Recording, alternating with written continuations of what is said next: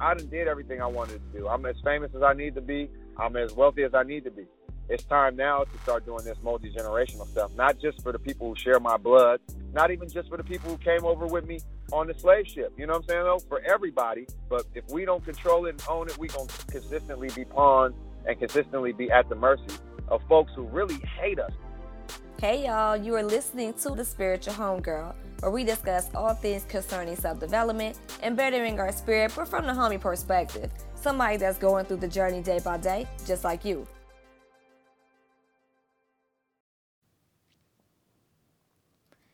Hey y'all, happy Homegirl Thursday. It's your girl Maria, the Spiritual Homegirl, and we are back with another episode of the Spiritual Homegirl podcast. Now, thank y'all very much for checking out the show. Out of tens and thousands of podcasts in podcast land, you lend me your ears once a week for about an hour, and I really appreciate that. This week's episode is with one of my OGs. 40 episodes in, I finally get one of my OGs on for an episode, and I'm so excited. Normally, I have my homies or like my elders, but never an OG until today. I'm super excited because I believe that everybody, and again, excited is the word of this episode, but I'm juiced because I believe that everybody in their tribe should have some OGs. Not quite elders like your Grammy and them, not quite, you know, your peers, like, you know, your your homegirl, you know, but somebody who's a little bit more experienced, who has a, a couple of more years on them, who you can still relate to, like like it's good, but there's still a level of high regard. And Tajai is one of he's one of those for me. He's a father, he's a son, he's an architect, he's a rap legend, he's a entrepreneur, and then one of his ventures was a hotel out in Panama. Tajai is he just he's out here. He's out here doing a lot of things, and he seems to be very happy doing these things. And with society again, still trying to put these these boxes and labels on us in a time where we're trying to free ourselves from them. I felt Tajai was a really good example to you know just learn from. You don't have to do it necessarily his way, but this is a, a, a surefire, bona fide example of what it's like when you move within what feels right, as well as not being scared to do what you want to do. That's really important. A lot of us are out here wanting to do things, but we have some kind of obstacle, whether it's fear, whether it's lack of funds, lack of education, whatever it is, self doubt, we let it hold us back when there's so many different things we can do. And I think that Tajai he moves in a way to where I don't think shit scares him. I mean, he grew up in East Oakland during a time where it was not safe and it was pretty dangerous. I remember a couple of my friends referring to Oakland as a war zone almost. And um, Tajai will talk about his his childhood and how that was like growing up, as well as how he found music, how he ended up linking up with the legendary Hiero Crew. That's the crew he's a part of. And for those who don't know who hieroglyphics are, I highly suggest y'all do your Googles and find out quick. Their logo is one of the most iconic logos in pop culture history. They have a very loyal, multi generational fan base, still got bars, still got style, still out here influencing your faves.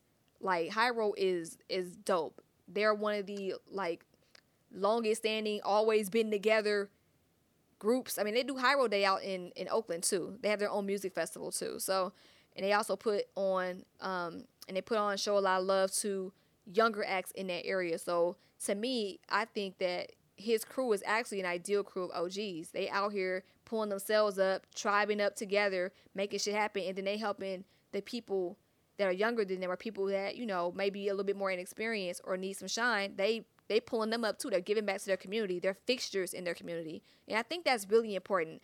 Tajai talks about that as well. Um, but we basically it's just us chopping. There's no interview format for the OGs. I I don't even want to try to put an interview format because you already know OGs on the strength of them being who they are, they're gonna talk. They're gonna have the floor. You're gonna give it to them too. so, with that being said, I will let Tajai tell you his story, and um, I hope you guys learned something. I definitely did. Even interviewing him, I learned something, and even listening to the playback, I learned something. So I hope you guys take something dope from this as well. Check it out.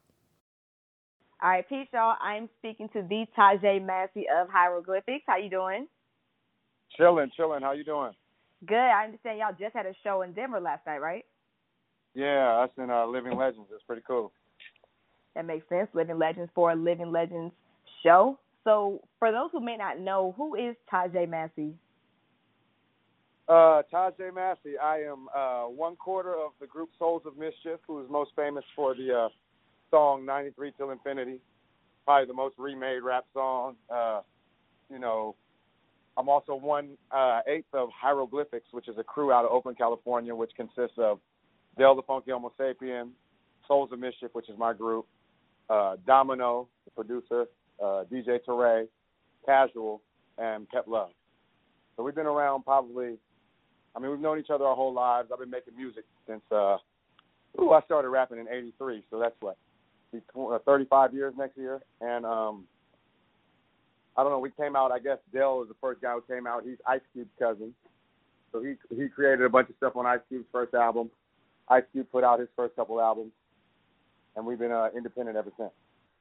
So we also were on Jive Records. Uh, our first, the biggest hit that I guess Souls of Mischief has 90 Till Infinity was on Jive Records. We did one more record on, on that label, and and then uh, after that we also parted ways and, and went indie around 90. Ooh, 97 I think was when we really started the independent journey. In 98 we dropped our first independent record uh, as Hieroglyphics the Crew, which is called uh, Third Eye Vision. So next year we're celebrating the 20th anniversary of the our first indie release, and so we we really been indie uh, let's see, what, 93 to 90, 96 or 97, uh, I guess would be major, and then 97 on indie. So we've been indie most of our career. That's dope. But dialing it back to how you guys all linked up, I understand Oakland back in late 70s, then going into the crack era with the 80s. Um, I heard it, it wasn't no joke. I heard it was a lot of violence and there was a lot of drugs going on. Like, what was that like growing up in that environment? You know, what's crazy is because it was the 70s, we coming right off of the Panthers and everything. So it was actually a good environment with regard to our understanding of nationalism, in regard to our understanding of our, our debt to the community and our debt to our people. But on the same token, you know, COINTELPRO uh, really did a number on Oakland because you got to think about it like the Panthers, Huey and all them were public enemy number one, like where Bin Laden or you know guys who who, who blow stuff up and terrorize people are. So they they put a did a real number on it. They pumped a lot of heroin in here in here, and they pumped a lot of crack in here. I mean, they've done anthropological studies, and really they say that that the, the, the crack pipe and crack is from Oakland. You know, um, which is a dubious distinction, but so I mean we we was on it early, and um, it it really uh, disrupted the community. So we had a community where everybody has jobs at the port or you know professionals, et cetera, to you know, and having Cadillacs and buying homes, et cetera, to losing teeth and losing losing um losing the properties, et cetera. And I mean, we're still right now in 2017 in the wake of that. I think a lot of people don't understand that uh, those who are sort of uh, the globe controllers, they don't think in terms of what's right in front of their face. They think of decades down the line, maybe even centuries down the line. And so, policies enacted during the crack era, which I guess would be the Reagan era, are just including trickle down economics and you know all these things are sort of still we're still feeling them right now. Uh, I just think that in this current time of information, we, we're able to sort of look at things critically and see how those policies negatively affect us, and hopefully uh, combat them in the future. But looking at uh, the current political climate, it's like the same sort of Holocaust over again.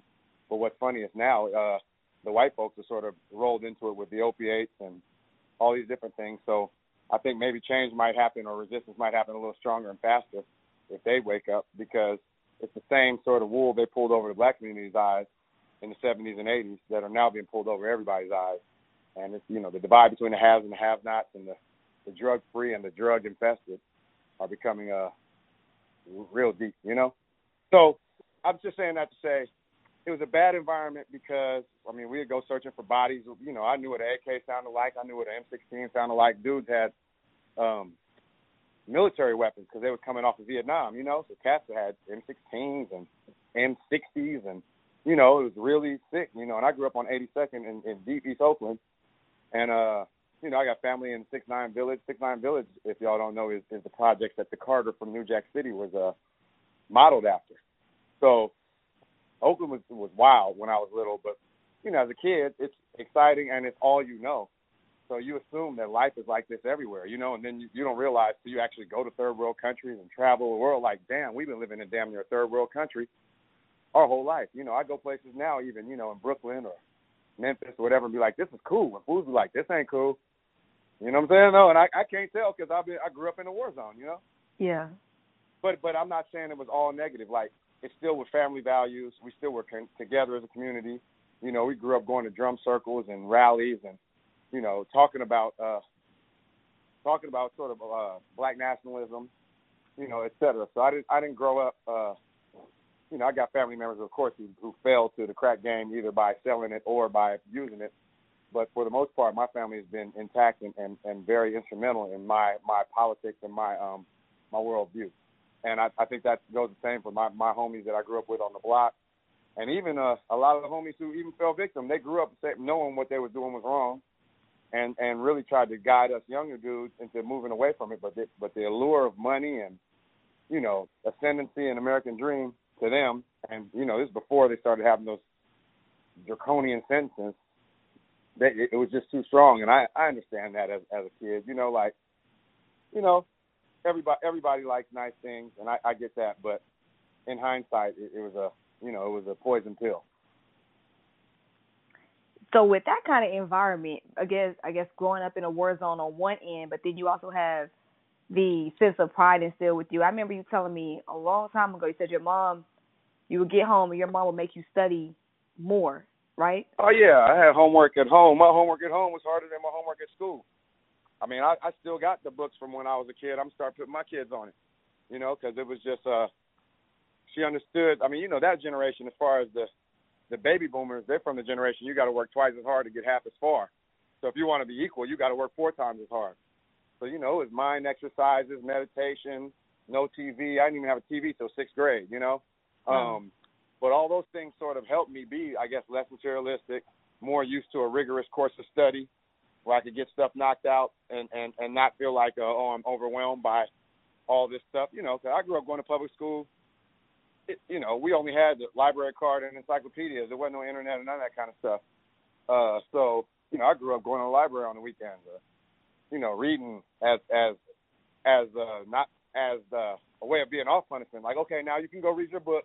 You're done with your work. You know, like that was something I would be excited about, not something that I would be like, oh, I got to read. You know, yeah. and using my imagination, designing, uh, drawing. Like it just was a. My mom was an early childhood education sort of specialist, so she really concentrated on that, and that's still her concentration with the with the book she puts out now. And I'm understanding in hindsight how much of a good effect that had on me. I mean, I grew up in a house where you know we had Disney books because my mom couldn't control what people gave us, but she colored all the people brown in the Disney books. So what I was, you know, getting this sort of a unconscious programming, you know, about about color and skin tone and good and bad and all that, you know. And um I think I thought that was regular. You know, I didn't even know. And so now, you know, and I I mean I grew up on a block where we, you know, we shared and ate at each other's houses and all this stuff. So my homies thought it was regular too. So it's it's it's I'm trying now to in this sort of fake global society uh, raise my kids with pride and, and self awareness and not be sort of uh, filled by the poison that's kind of pumped to us even by ourselves right now as far as mass media, social media, uh, the sort of mainstream system of thought, etc. I think it's working. I, I I'm not um I think my daughters, you know, they they don't got perms. You know what I'm saying? Though they love themselves. They they they're into uh you know yoga and they don't really shop at the mall. You know they they wear secondhand clothes and trade clothes and they're creative and they're following their own paths. And I mean even down to my youngest, my six year old. You know so from 20, 21 to six. You know they're all on their own things and I, I think that that's uh something I picked up from growing up in Oakland in the sort of state of emergency that we were in because at that time it was like literally physical warfare, and now it's like a really deep psychological warfare we got going on. And um, I mean, part of it is us forgetting where we come from, or not even being interested in where we come from, which leaves you with no foundation. You know, so right. it, it, it's important to me that I, I duplicate some of the stuff that my um my uh my mother uh you know, instituted when I was little. I mean, you know, my kids be, you know, sometimes they don't want to hear it. You know, I remember my daughter, I was getting on her because she was also into Frozen, and she just one day she broke down like, I just like the movie. You know what I'm saying? I was like, I understand that, you know, about white supremacy and you know, I, I understand that, that the protagonist ain't black, you know, like, but I just like the movie. I like the songs. I'm talking about this a little five year old fan. so I might be going a little hard, but this man, we at we at war right now, and I I feel that like I'm not saying that as hyperbole. Like we at a in a serious, long, protracted conflict for our souls, and we so retarded that we trying to sell our souls because we just want things. You know what I mean? Though, like like, and there's no um there's no moral stopgap to keep people from selling their souls. Right now, it's like how much you sell your soul for. Oh, you could have got more for that. You know, like right. it's, it's not nothing like don't sell your soul. It's literally like, well, shit. If you're gonna sell your soul, make sure that you sell it for a good price. And that that's that that ain't that's unacceptable because we're at a fulcrum as far as our, our progress. And if we don't keep pushing upwards, we're gonna start falling, and we're gonna fall fast. The way things move now is so geometrical and, and quick that if we don't if we don't push hard and get our momentum going back in an upward trajectory, we're gonna fall really fast. Damn, you just said a whole word, OG. I'm like, damn. Next question. I'm trying to figure out the hell I'm. okay, so for a young Tajai, because I mean, obviously you had Siri and Akira raised up in terms of you know being true to themselves and moving confidently within themselves. So for a Yeah. young Tajai, clearly an outlet for you was music. How did you realize that music was going to be something that would be a purpose of yours? Man, I'm gonna have to give shout outs to Del and A Plus, man. They really were the dudes who were like, nah, we're not gonna be rappers, we are rappers. So as soon as we started, you know, we came home one day and just was like, you know, I used to write poetry for school, but they came home, you know, and was like, we about to write these raps, we about to do this. And I sort of been along for the ride and been very fortunate that I had motivated homies, you know, who are also talented and I'm saying really grew up in these sort of, you know, A plus is first generation American. His family is Jamaican, you know. Uh Casual, his family's from uh Mississippi. Like everybody's family came out to Cali to to um to get a better life. So we all been on some strive, strive, strive, you know, like I mean Casual's little sister sold me my first house. I done built two cupcake shops for her. His mom is selling one of my houses right now. She's like the number one producer for Better Homes in this area, you know. Oh, so Oh wow. this ain't you know like it's not something where we all we, we grew up on some striving for perfection stuff. So Cat when L, A plus and, and, and especially A plus, but also Del because he's the older homie, you know, we're like we gonna do this. Man, we just we just stuck with it. And, you know, we don't have turntables. You know, graffiti could get you in jail. Breakdancing is cool, but you know I'm kind of clumsy, so rap music is really the move. You know, and and it, it just something we kept cultivating, you know, and and and I'm I you know had no idea that this would be the outlet that would get me up out of whatever situations I'm in and pay for my undergrad and pay for my kids college and you know like it's, you know create intergenerational wealth. It's just something that we were all into. That was cheap. It was portable. We could take it wherever we wanted to, and we could do it whenever we wanted to. And I mean that's what hip hop was at that time. It was a subculture, you know. It was something where really if you were into hip hop kind of you was almost weird. Like you didn't want to be an R&B dude. You you know you didn't want to have a Jheri curl and be hella smooth and stuff. You wanted to rap and wear Kangols and you know like stand in b-boy stances. That wasn't really what got you chicks or nothing when we were little. You know that was kind of like oh okay whatever. You know it was like kind of being in the Dungeons and Dragons or some shit. And um, people don't get it because now hip hop is so much a part of the mainstream culture that they don't realize like just in one generation it was a complete subculture. You know, to where people were like, "What's that?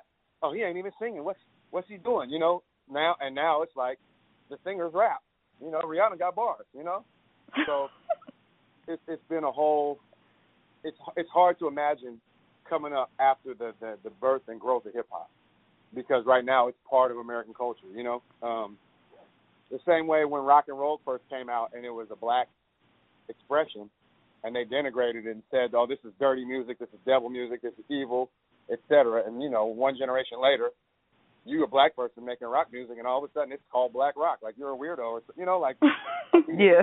you know. So it starts off as this dirty, this dirty hoochie coochie, shake, you know, backwater shack stuff, you know, and all of a sudden become I can sell Budweiser with it, you know, and and I can I can play stuff when I get on stage at my inauguration as far as rock and roll. It's the same thing with hip hop. You know, first it was like, oh, that that ghetto trash music, they curse, all they're doing is talking. They're talking about you know struggles and stuff. Who wants to hear about that? Now it's like, you know, I'm being fools rap. You know, like rap, rap is rap is a a, a part of uh, our thing. So it, it became all consuming with us, you know, and and and, and when it did, it, it freed us from uh, a lot of I think the um, pitfalls that existed in our neighborhood because we was like, oh, them weirdo rap dudes, you know. But we, mm-hmm. I mean, we had homies who hustled, et cetera, and they was kind of like, man, do that, dude. I'm I'm proud of you. I want y'all to see y'all do that, or, you know, y'all are smart. Look what you're doing with them words. Keep keep keep it up. It, it wasn't a time where the older guys would um discourage you as a kid or bully you or none of that. They was all like with it. You know, they even if they had decided they was gonna hustle or whatever, they was like, well, man, I, I want to support the kids, and however, you know, they might get a boombox and bring it out so we could play music loud, or they'd give us tapes like empty cassettes so we could bring, you know, find the music because we had time to listen to it and, and bring it to them. And um, it, I mean, until Three Strikes came out, I think it really the older guys sort of pushed us to do something positive with our lives. You know, I mean, for the it was youngsters where they saw, look, your mama's a dope fiend, you ain't eating, you you got scabies, et cetera. You know what I'm saying? No, come down here and hustle with us because you you doomed regardless. You know. And mm-hmm. was the other other cats where it was like, hey, bud, you got to be the lawyer, dude. You can't be out here with us, man. Getting the street lights gonna come on. It's about to get real out here. Get in the house, you know. And I mean, I I I, I got to give respect to old school hustlers who really was like, this is a lifestyle. We don't do dope. We sell it. We we we you know we don't corrupt little kids. We don't kill women. None of that kind of stuff. We just out here getting our money because they they also help to push us away from the dope game instead of trying to get us involved in it. I always say that just because somebody's older don't mean they OGs. You know what I mean? Like I feel like there has to be a level of honor, at least to me, for somebody I, to I really be calling themselves OGs. And I think it sounds to me like you had some real trail ass OGs that steered you yeah, right. Yeah, yeah, yeah. No, we definitely did, man. And and I mean, I see these dudes around now. They still doing their thing, and I don't mean just hustling. I mean they own bars and you know car services and you know all the things, barbershops. You know all the stuff the OGs get into when they realize they you know made a bad turn or when they got out of the pen and they got their last and they're trying to do it right. So no, we we had we had real OGs, man, and we had, we had rules and all that kind of stuff, you know. And we we didn't have that gang. It wasn't no gang thing. It was all just hustling crews, you know. So it wasn't like there was this necessary act, violence that goes with it. In fact, all the OGs was against violence because it messed up their money, you know. And so it's it's um it, it is there is a difference in somebody just being old, an old head versus being an OG, and uh, you know because the G is for gangster, you know and a gangster is not a um, it's not a thug. Like when I grew up, that this is the issue I used to have with, with when Pac was alive Is that, and I'm glad that he kind of did it because it's the same thing they did with the word nigga is that he elevated thug to something to mean something a little bit more than what it was. But when I was little, you if you called an actual thug a thug, he would want to fight you. Like I ain't no thug, I'm a hustler. I ain't just no dummy out here. I'm doing my, you know. Yeah. So, the, the, a lot of these dudes were actual gangsters. Like, look, we're organized, we militant, we doing this thing. We know it's wrong, but we also trying to give back. We're trying to make sure everybody eat and every and and and, and ain't nobody serving no pregnant people. You know what I'm saying though? Like the the hood ain't a war zone, but that shit. When it comes down to these dollars, man, the whole world is a war zone because of that shit. You know, like look at the petrodollar and how many people we gonna drone tonight over over dollars. You know, so it's it's kind of like these. It's weird because I think people think of human beings as these not com- complex thinkers, especially human beings in the hood and especially black human beings. And it's like, nah, a lot of these dudes look at global politics, still look at geopolitics, and say, look, this is where I am. I'm in the anus of Earth right now. I got to figure out a way either to get shit out or I got to go back up through the mouth and get out of here. But I can't stay down here, and I got to do something. And these are the tools at hand that I have. Now, with the advent of the internet and and and uh, more information and access happening, and us being able to import and export, and you know the world being a global society where you can buy and sell everywhere. A lot of guys are ha- able to make better decisions than just a dope game. But when Biggie was saying, you know, you had to have a wicked jump shot, or you rap, or cook your rocks, or you or you you you, you could rap. Like them used to really be the options. Like, you know, like and you didn't see other other options. I was fortunate enough. My parents went to Stanford, so a lot of their classmates were radiologists, neurologists, you know, like all these things, dentists, lawyers, etc. So early on, I was exposed to, I would say, professional African American. So I also had that aspect in my life, you know, where I, I mean, and even my homie's parents. I mean, A plus dad was a computer programmer. Like I said, Kaz mom sold houses. Like, so we had other options to ascend. But when we looked around at a lot of the, you know, the, the homies around us who weren't as fortunate, it literally is like all they pump to you, and all you really see is sell dope, uh, be really good at sports, you know, run really fast, jump really high, or or be able to belt out a tune. So the OGs, I think, I they were dealing with what they had in front of them, and they made their decisions. But I think a lot of them, and this would make them gangsters, and and and and and in a positive light, is that they looked at us and said, "Hey, this ain't for you, dog. You need to be doing something else with your life." And had I had the options, I would do this. And they we got a lot of guidance from them, and I think that might be missing right now but also the youngsters don't want to listen right now either because they know everything because they they can look it up on on YouTube or they can look it up on Google. You know, so they, so they feel they know everything, and they're, they're sort of missing out on the things that experience taught them. Yeah, I feel like even with the the wealth of information, there's nothing like true mentorship because you can't look up experience. And I think that no. having great OGs and great mentors that can really give you a different perspective other than just what's on black and white that you can read and look up for yourself that you can't feel, I think that definitely makes the difference. Experience is not even it doesn't even it's not at a premium no more. You know? You could buy your jeans distressed already. You know what I'm saying though? So you, yeah. Know, you know what I'm saying? You could buy your jeans and t shirts looking like you done lived in them. Before you used to buy some crispy denims and have to do the damn thing for a long time to get them worn in how you want. You know, you could buy your leather coat with a weathered feel. So even in our exterior expressions, experience is sort of faked right now. And uh, I mean, it's going to happen because life is a lived thing. It's not something you observe. It's, you know, you, you got to do things, but mm-hmm. there's a lot of fronting going on right now, and there's a lot of disrespect for experience. And I think that also has to do with just how life is in general. The younger generation always dis- disregards the old, so the shit really hits home. But I think it's it's hyper um, it's being it's moving at a faster rate because we're in this society that just uh, all it does is uplift youth, and I don't mean uplift in a positive. I mean it raises up youth as the standard. Everybody wants to be young, beautiful. I mean we got a store called Forever 21. Ain't nobody in there 21. You know what I'm saying? Though everybody's either 30 something, 40, or they're 16, 17, but they all want to be Forever 21. You know, like so yeah. we got this this youth youth um I don't even know the word to say it. This sort of youth uh the culture that sort of props up this youth and this youthful image, so it doesn't even respect like the wrinkled, the old, the um the people who ain't even old. Like I don't consider myself old. I just rock the crowd. You know what I'm saying? With a few thousand people who's probably half my age, but you know, shit.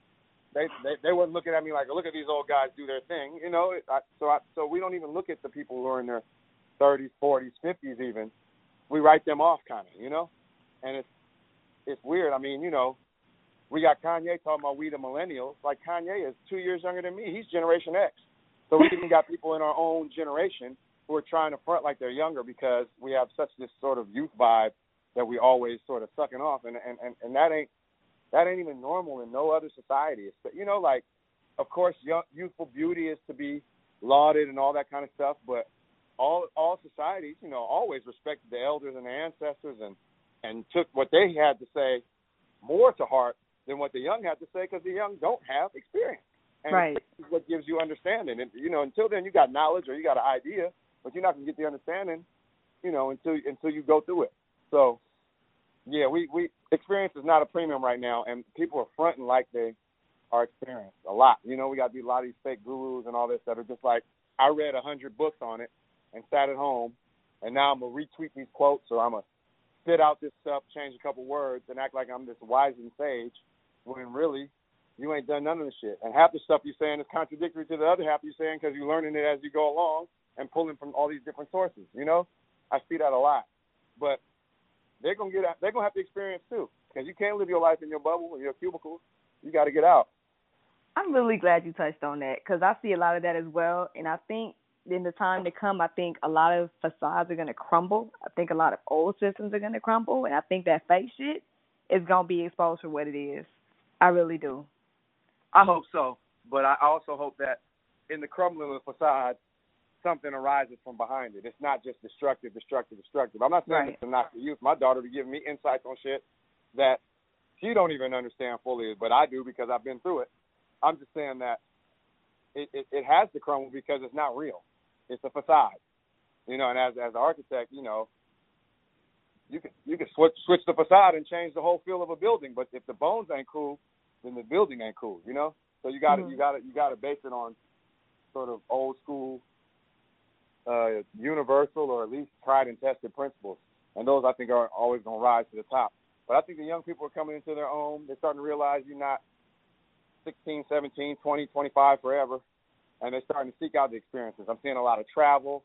I'm seeing a lot of people uh, saying, "Hey, I I I have talked shit about this being toxic and this being bad and all that, but then I have to reflect and say I do the same thing sometimes." You know, so I'm seeing, and this is real time. You know, from when I probably joined a lot of social media in 2008, 2009 to to now, a decade later, seeing people who were really strong and really firm and really uh, rigid about stuff have to pull back a little bit because they've had experiences.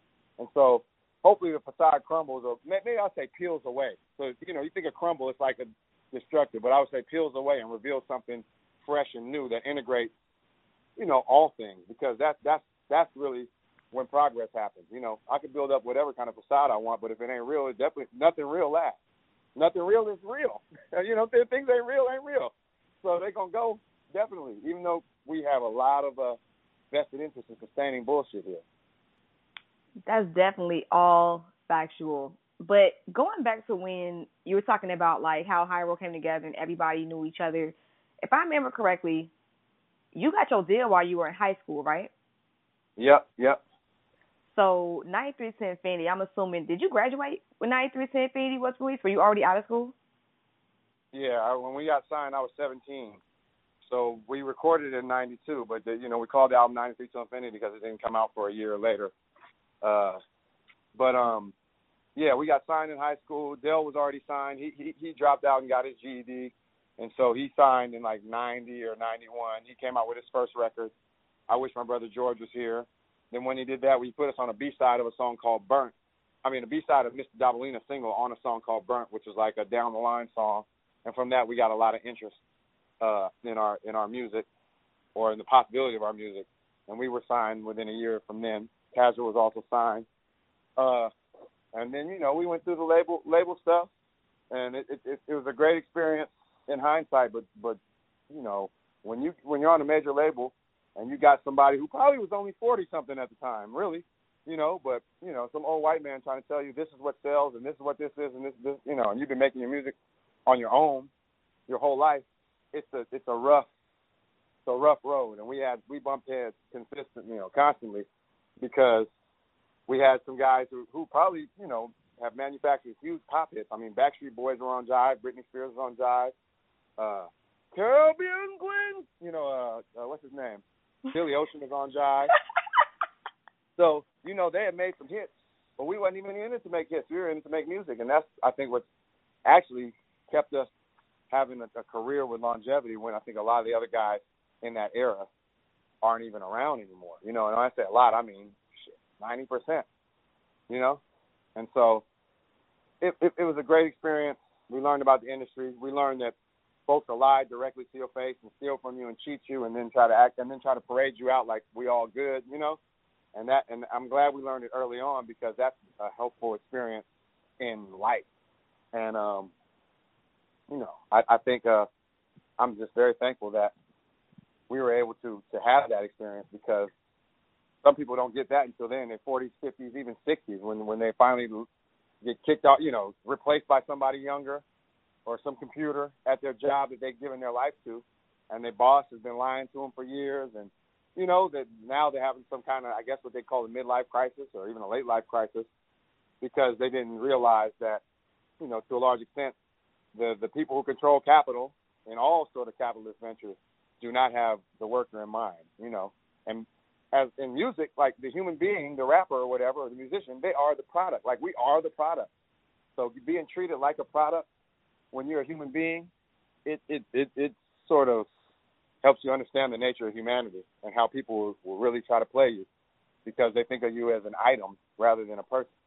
And and that's happening right now too. You know, everybody's I'm a brand, I'm a brand. Like, no, nah, you're a person with a brand, and your brand can be you. You know, like on you in all your dimensions, but don't never turn yourself into a product because products are used.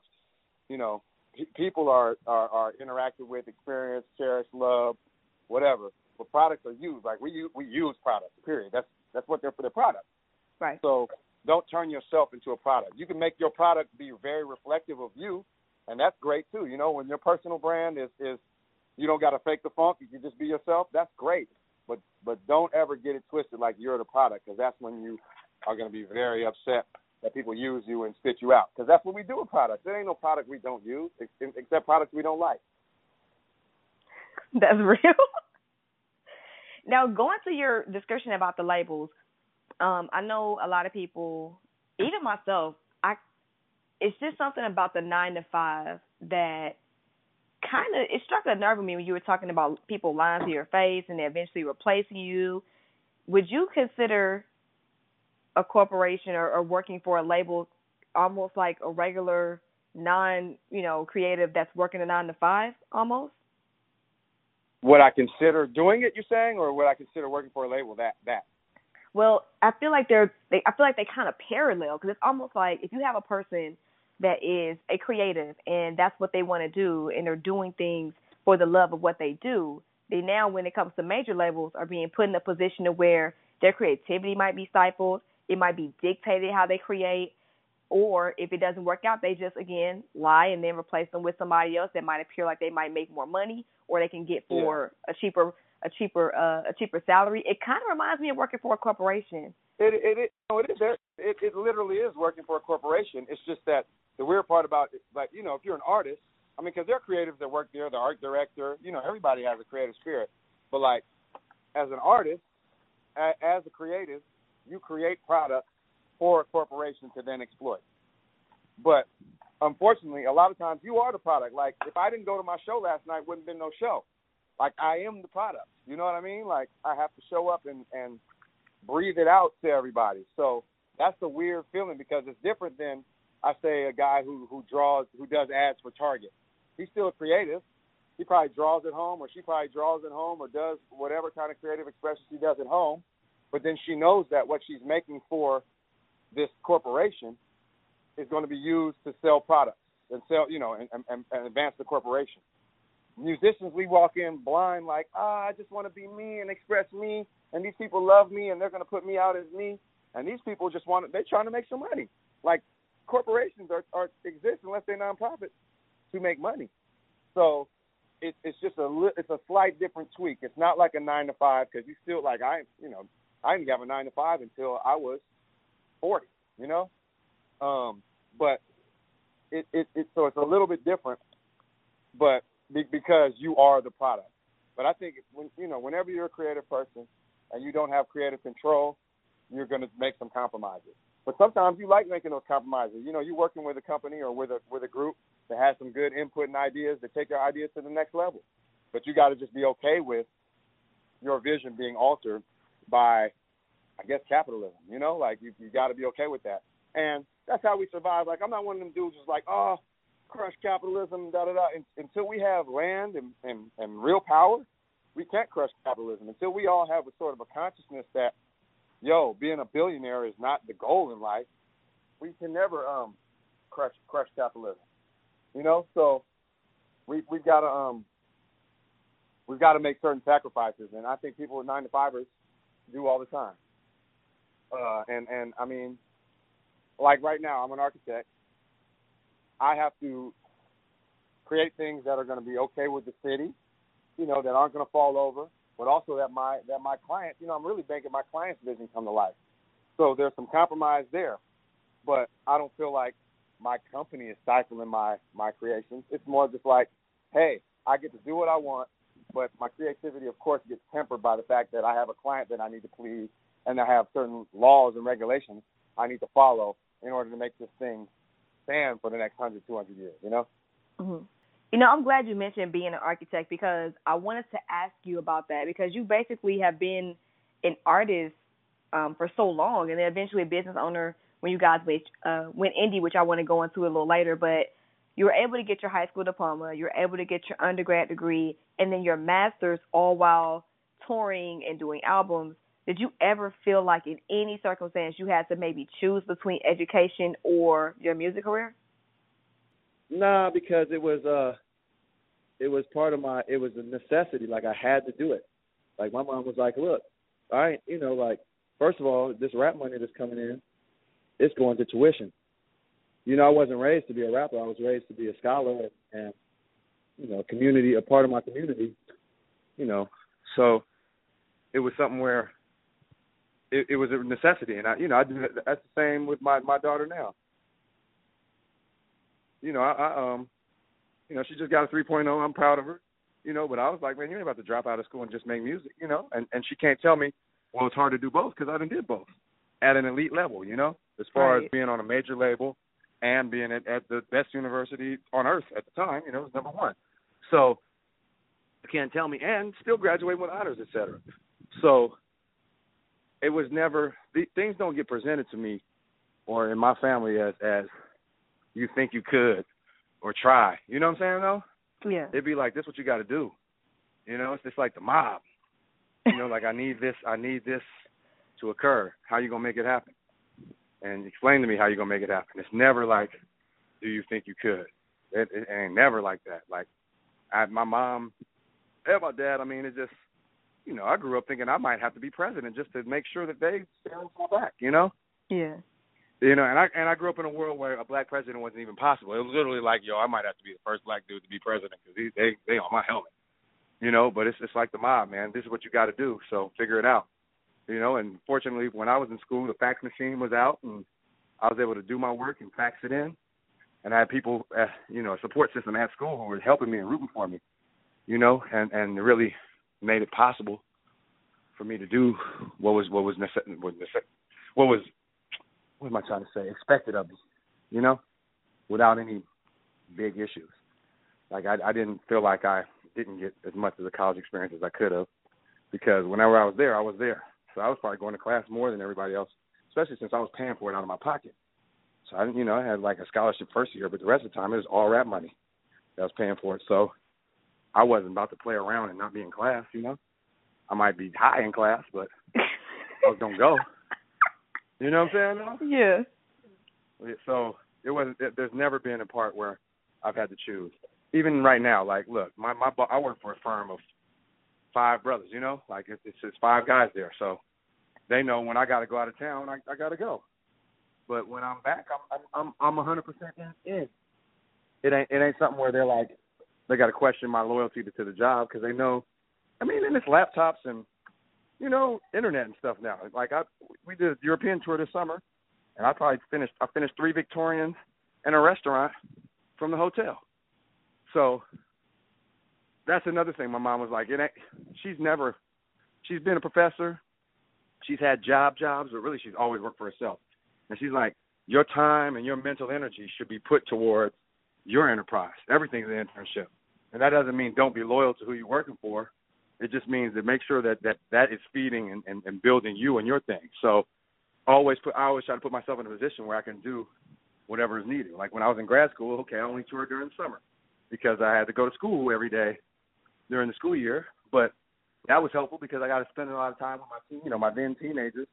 And and now after going through that, I figured out an even better balance of sort of like, hey, if I'm here for three weeks and then gone for a week, you know, things don't fall apart. My kids don't feel like I'm an absentee father or like I'm trying to enforce a law from somewhere else. And they also know that they're supported. They know if it's a problem at school, I'm gonna show up. So that for good or for bad, you know. So yeah, it it it, it um, you have to control your time. That's damn near the only thing you got here, right? Is your time and your energy. In fact, when they want to punish you in the society, what they take from you? Your time and your and your and your where you put your body. So those are the things that are like the most important. That's freedom, right?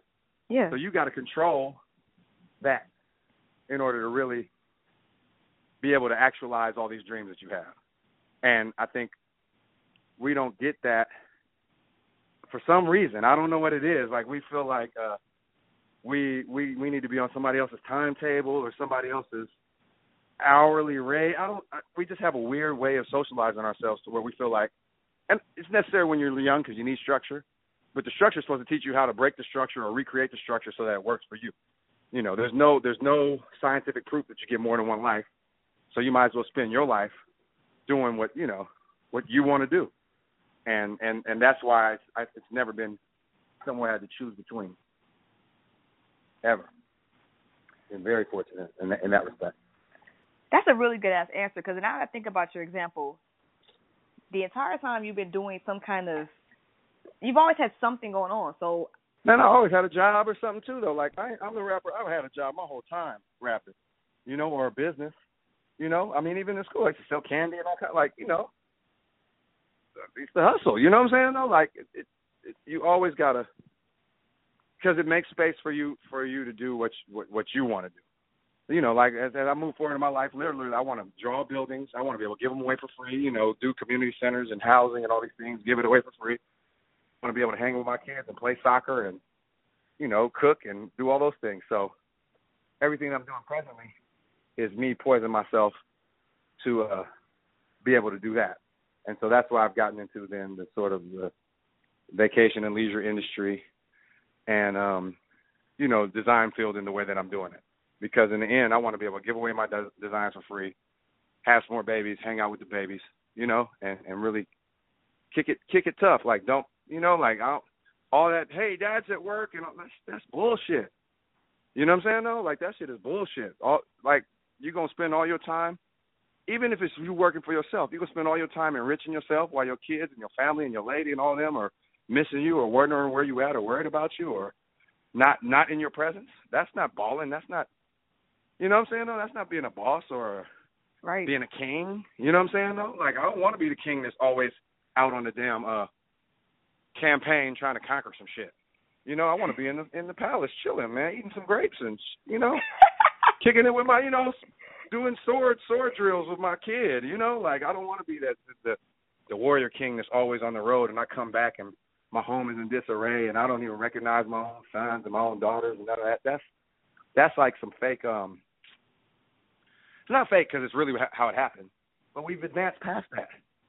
So now that you can have a virtual office anywhere and you can work from anywhere, man, figure it figure it out so you can do what you need to do to to to live the most enriching life. And and for me personally, what I feel most enriched by is interaction with the next generation in my family and the people I love. I you know I'd rather have less money and be around the people I love than be balling, always on the road and all that kind of stuff because you know, like time is the only thing you got, time and space. So if I'm spending my time and space away from my family, idiot. That's my personal value, you know. Some people are like, shit, well, I got to get it. Ain't nobody else gonna get it. It's got to be done, and I, I'm not knocking that. I'm saying at my point where I'm at in my life, I need my time and space to be occupied by enriching my family with my presence.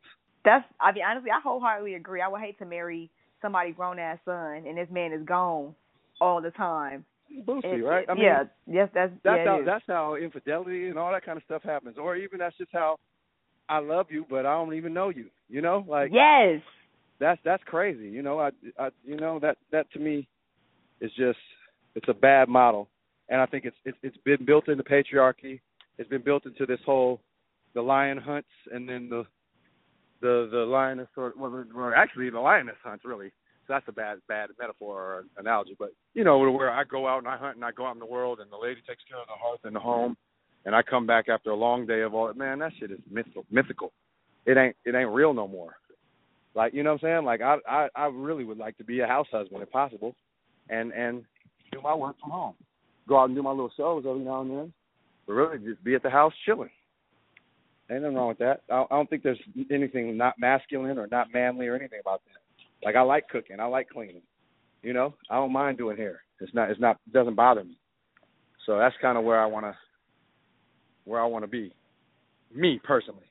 Nothing wrong with, you know, in your 20s, you know, I spent my whole 20s and a large portion of my 30s on the road, like away from my daughter. And it's awesome because the time we spend together it it was it, you know she cherished it, and also, and when she became a teenager, that's when I went back to school, so I was there every day. But um, I definitely would feel like I could have like my my younger daughters, they are definitely benefiting from me being present more than my oldest. You know, my oldest probably wouldn't smoke Newports and drink Hennessy if, if I if I was around more. You feel? Yeah. You know, I don't know, but I don't know. I mean, she also is from the town and living her life. She want to live her life, so I ain't knocking it. When I was her age, I drank Christian Brothers and smoked Newport 100s. So shit, she stepped it up a little bit. I feel it. You better chill with all this house husband shit. You gonna pop up on somebody man crush Monday while you playing. Man, I ain't mad, man. What's up? but you know, I'm saying I like to cook. I like to clean. I draw buildings. Like, look, the dad on the Brady's, he worked from the house. You know, I had a bad example, but Cliff Huxtable worked from the house. You feel me? Yeah. Whenever Vanessa or Theo got into something, he was right there. And to me, that's those are the men. Like, I'm sorry that that I'm a pop culture human being. I'm American, but those are the men that that have sort of shaped my my vision of of of dadhood. You know, I mean, aside from my real family and all that, I'm saying when I grew up, I'm partially probably a architect because I grew up looking at brothers who are architects. It seemed like a a business you can get into where where racism is is not as prevalent. I mean, it's just as prevalent, but hey, your drawing is your drawing. If your drawing is the best, they they messing with it, you know. Yeah. And then, um, but I mean, you know, the dad and the Brady's worked from the house, and and Cliff worked from the house, man. You know, I'm trying to do that, and they and they still was getting it. They still could feed a huge brood of children and all that, you know. And that's kind of where I'm I'm I'm pointing towards, you know, as a, a dude with you know four daughters and wants to have sons, and you know, getting to the point where I'm not just be out all the time and jet set, you know, and travel the whole world. I haven't seen it. I, I, not much more. I'm, I'm really interested in, you know, experiencing, you know, as far as far on the travel tip. So, yeah, I'm just I'm just trying to get on that level. And I don't I, I don't think there's anything unmanly or you know what I mean? Like some dudes are like me in the house. I, I don't think there's something unmanly about the woman being the breadwinner, as long as you handling your business as a man, as far as instilling the proper values in your kids, as far as being present, as far as getting them kids to they they they lessons and they they team sports, and and you know and and and uh, man, learn to cook and clean. I don't, you know, um, if we gonna talk about gender, gender is fluid. Gender roles got to be fluid too, and and I, that's we're really in a weird time right now because as men we still expected to do all the man stuff, but then we gotta we gotta pull back on the gender gender roles. You know, I mean on on the gender in general. Like if we got to pull back on on on the concept of gender, we need to pull back on the concept of gender roles too. I mean, some ladies are gonna have to take care of a brother or build a brother. I'm, I mean, they've been doing it for centuries in our community, so I'm I'm not or a century in our community. So I'm not trying to say, hey, ladies, settle and and mess with a brother who you know doesn't have uh doesn't have any skills or or doesn't you know is not doesn't have any ambition. I'm just saying that if you are a professional woman and you are a jet setter and a nine to five or whatever, and you want to have a family, don't sacrifice that by having a kid and then deciding to stay home and, and change your your lifestyle. Find somebody who's willing to to compromise and work with you. I think there's a lot of brothers out there who do. Like I know a couple of brothers who do hair and you know what I'm saying, no, like straight brothers. You know, like I'm saying who can braid their kids' hair and, and a cook and go pick up some flowers and you know all that kind of stuff. Like it's it's it's not. These are just activities. They're not things that are hardwired into our our um DNA. Like they try to act like it's kind of it's kind of pseudoscience to say, oh, women are the only nurturers and men are kind of the hunters. You know, like that. Yeah, testosterone makes niggas aggressive, and and the fact that babies come out of a woman's body, I think that you never be able to match that bond to a child. But once the child is in the world and starting to become socialized, it's whatever. You know, you gotta you gotta you gotta the gender if gender is gonna be fluid, gender roles got to be fluid too. You might need to slide me some of your homeboys' numbers that be out here braiding hair and be bringing flowers and shit. I might need to. We might need to talk after the interview. Them terrible. You know? The reason they learn is because they got twenty daughters.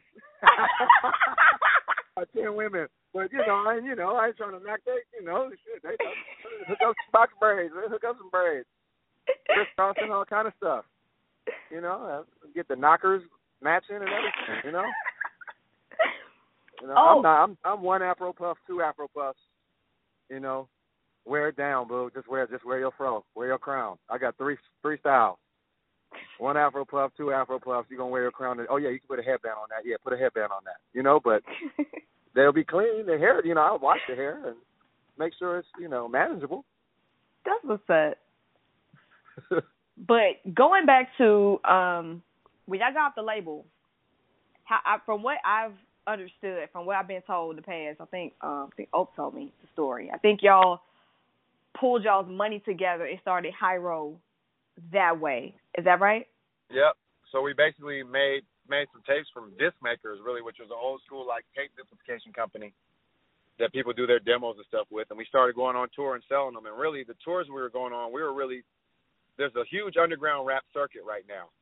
And I think we were some of the first guys to even do rap at a lot of these venues. So it was a time where there was a changing of the guard where before it was all rock and roll, punk rock, blues, and all that kind of stuff. But they were have, letting the younger guys sort of promote stuff. And because we have sort of this clean, clean image, and our fan base is kind of like Grateful Dead fan, you know, more hippie and more um multicultural and more, you know, just peaceful than I say a lot of other stuff. Um, they started taking a chance on rap, and now it's a it's a huge circuit, you know. And the guys who were throwing the shows for us back then own the venues now. So it, it uh, we went out, we toured probably all in '96, '97, '98. We dropped the record in '98, and, and and we've been touring ever since. I mean, we we go on at least one tour a year, even during the time when I was in grad school, or now that I have a nine to five, we still tour, and that's still an important part of how we get our message out to the masses. It's not the same, I think, when you have TV, video, all these things sort of supporting you. We don't have, we haven't had none of that support. So, you know, our last video probably on TV was maybe You Never Knew in '98, '99. So, you know, it we've we've had to get out and sort of bust our behinds. But then also the internet has caught up to us. You know, we had our first website in 1994, maybe or 1995. Wow. So we were one of the first first groups, period, with a website. We had websites before any of these um any of these uh what are they called uh, businesses. I mean, you know, we probably had a website before IBM and a lot of these other companies. And um that I mean, the internet's kind of caught up to us. So now we can do stuff on YouTube and SoundCloud and Bandcamp, and and then also be on Apple Music and Spotify and all these other companies. But we don't have to uh, necessarily get the TV and and mainstream media support, and still and still be just as visible as all these other uh, other uh, groups. But that that's recent. You know, now, you know, who, I even got cable. You know what I'm saying? No, people got internet, but they so they watch everything on their phone. So now it's almost like a, a equalizer, but we're still fighting for people's attention. So once we went indie, we just never looked back. I mean, you know, instead of getting a dollar twenty nine a record, we're getting seven dollars a record. So, you know, we only have to sell one sixth the amount. You know what I mean, or one one fifth the amount of records uh, that we had to in order to make the same amount of money or more. So we've been doing well with that, and we purchased real estate and reinvested in ourselves so that we're we're we're we're thriving. I mean, we've even, we've had a cryptocurrency since about 2014, 2015.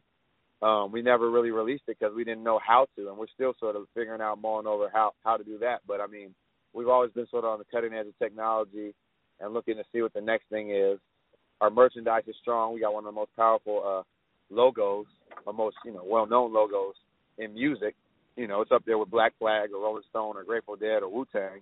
Yes. So you know now now it's at the point where it's a brand where kids wear it like a Metallica tee, and maybe not haven't even heard of the music, but you know hopefully because our our fan base is a community, they'll see somebody and and and you know Hiero will be the topic, and all of a sudden we got new fans based on them liking the logo. So we've been very fortunate and to take advantage and capitalize on things at the times they were popping, and that and that made a, a just made it made a huge difference in in how we were able to move and are able to move right now. Um, I I wouldn't say it would be easy to duplicate because you know we didn't know the internet was going to be huge. We didn't know that these venues were then going to start doing booking hip hop every single day because it would be you know the biggest thing.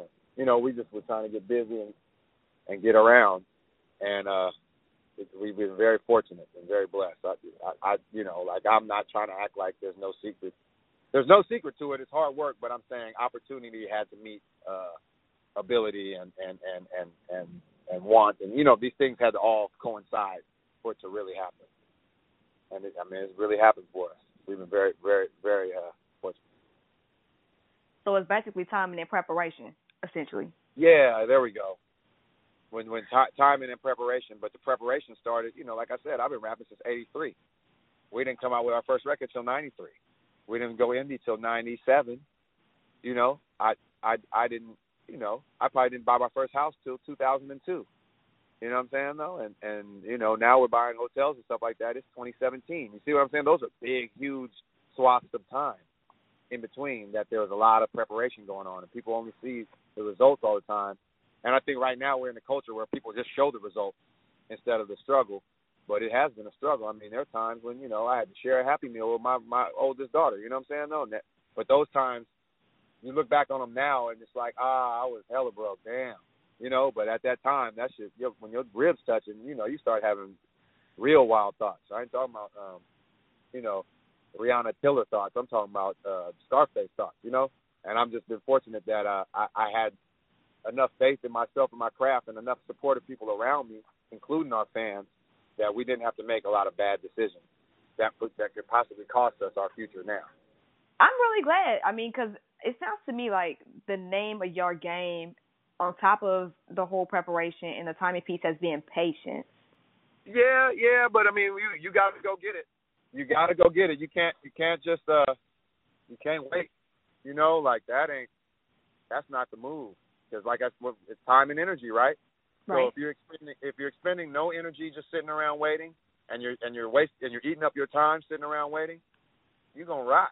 You know, something may come, but what like that's that's when you start getting into fairy tales and you know what I mean? No, like oh, if I just wish and I just want it bad enough, like that's part that's the beginning, and then the and then you have to make make things happen. Like, you know, I mean when that when that uh had the Happy Meal incident, you know, the next thing I did was sign up to be a substitute teacher. Then when I started teaching, I bought a truck. Then I started hauling hauling uh, garbage and hauling stuff with my truck. This all while rapping and touring, you know, because we wasn't making a bunch of money doing that. Then I then I after that, you know, I had some money. I, I we we invested in the studio. Now we're recording records for free instead of recording paying somebody to record the records. Then once the records is done, we put them out. They sell. We take the money. Then I started buying a house every year. You know, and then those houses started turning into multi units, and then the multi units now turn into hotels. I mean, it's monopoly. You know, and I'm I'm I'm I don't want to be like the uh, textbook sort of capitalism primer on how you bubble here, but you also got to deal with what's in front of you, man. Like I'm all for smashing capitalism and I'm all for fighting global domination of, of, of our people worldwide, but we got to get some power first, and and uh, that means you know getting you know my thing is farms, arms, and arms like food, food, clothing, and shelter, and something to protect it. So we got to get all those things together, and that's like what my sole sort of uh, investment strategy has been. Like, hey, if it's not producing me food or money, you know, uh, I'm not even messing with it. You know, like that's why I'm an architect. My ex-wife was a farmer. You know, like we, I'm, I'm not, I'm not into. You know, I make clothes to sell to take money and then buy more land. You know, and then hopefully either bank the land and hold the land, or use the land to produce uh, microgreens, fruit, or put a hotel or something on it, or or, or housing, or uh, a school of thought, or you know something like that, so that there's going to be some prosperity that then echoes throughout the generations because I'm you know I'm trying to get to multi generational wealth. I got everything I need. I want to make sure my my grandkids and great grandkids have everything they need so they can spend their time and energy doing what they want to do, not not trying to survive. Just out of curiosity, when y'all bought that building after y'all went indie, how did y'all do that?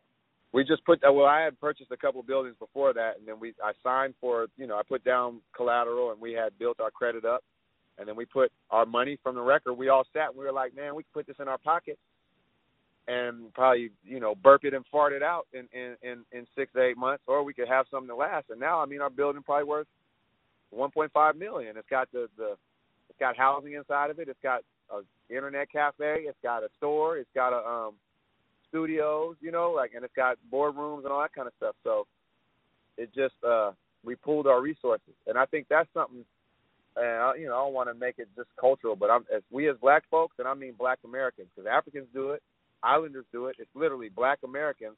For some reason, we don't pool our resources. We be on some crabs in a barrel stuff, and I don't get it. You know, everybody else is like, well, we got to get this together. We don't even got to like each other, but let's get this building, and you stay on that side of the building, and I'll stay on this side of the building. But for some reason, we act like that's not possible right now. Like, oh, I can't get a house. Like, yeah, nobody can get a house, but ten of y'all can, and you might have to have bunk beds right now. But shit, you know, like have bunk beds for a couple of years, and in a couple of years y'all stacking up to get another house. Then you at least you got single beds. Then you stack and get another house. Now everybody got their own room. You know, like Yeah. uh, I don't. Chinese do it all the time. You know what I'm saying? Though Jews do it all the time. Uh, a lot of recent immigrants do it all the time. The Eritreans. So it's not it's not a color thing because we got African brothers and sisters with the same melanin content, et cetera, doing it all the time. For some reason, African Americans. And I know the reason. The reason is we're taught to hate ourselves every single day, from every angle, from TV, from education, you know, from the socialization process. We're taught that everything that we do is inferior, so we don't even want to be paired up with other inferiors. But I, I mean, I'm not. I've never subscribed to that mentality, and as a result, I've had like I, we run a black-owned business. You know what I'm saying? We got a couple Latin dudes, but I mean, for, for the most part, African American-owned business, homies who grew up together, who have philosophical differences and personal differences and everything, but we put those things aside to make something greater. So with the building, we put our money together and said, hey, even though we're owed these royalties, we're gonna take our royalties and we're gonna buy a building, and then we just kept rolling from there. That's really dope. Would you? I mean, because I'm I'm hearing a lot of buy the block, buy the block, and I think that that example can be replicated virtually anywhere. You find four to ten or whatever have you good people. You know, everybody put their money up and they buy a property and do it again, do it again, and then everyone's creating wealth for not only themselves but their own bloodlines. and and that's what everybody has done in the history of time really you know like it's never been like this one guy does this like hannibal didn't conquer you know what i'm saying though? He didn't come up out of carthage by himself on one elephant. You feel what i'm saying though? Like it, it was Mhm. it's group action. We're social human beings. Like we're speaking a language that we all speak. You know like we we don't nothing is done. If somebody tried to walk up to you and speak their own language you know what i'm saying though and was butt naked et cetera like we're not individuality is, is a myth you know? We we have individual personality. That's right. But as far as like I did this all by myself, man, that's a myth. You know, like the roads have been paved by other people. You know, people have given you money to support whatever. So the concept that we that you can just do it all on your own is some is is is toxic. It's not helpful. And so really, it's about pulling your resources. I mean, they have this thing now. It's like co-housing. Like nigga, that's roommates. What the fuck? It's room. What do you mean? Like we've been roommates. Like with co-housing, we have this co-housing, or we got this cooperative. Like, what you mean, roommates? Yeah, everybody else been doing that. They, you know, they're just not a hipster calling it something and trying to make it into something that is not on the internet to market it.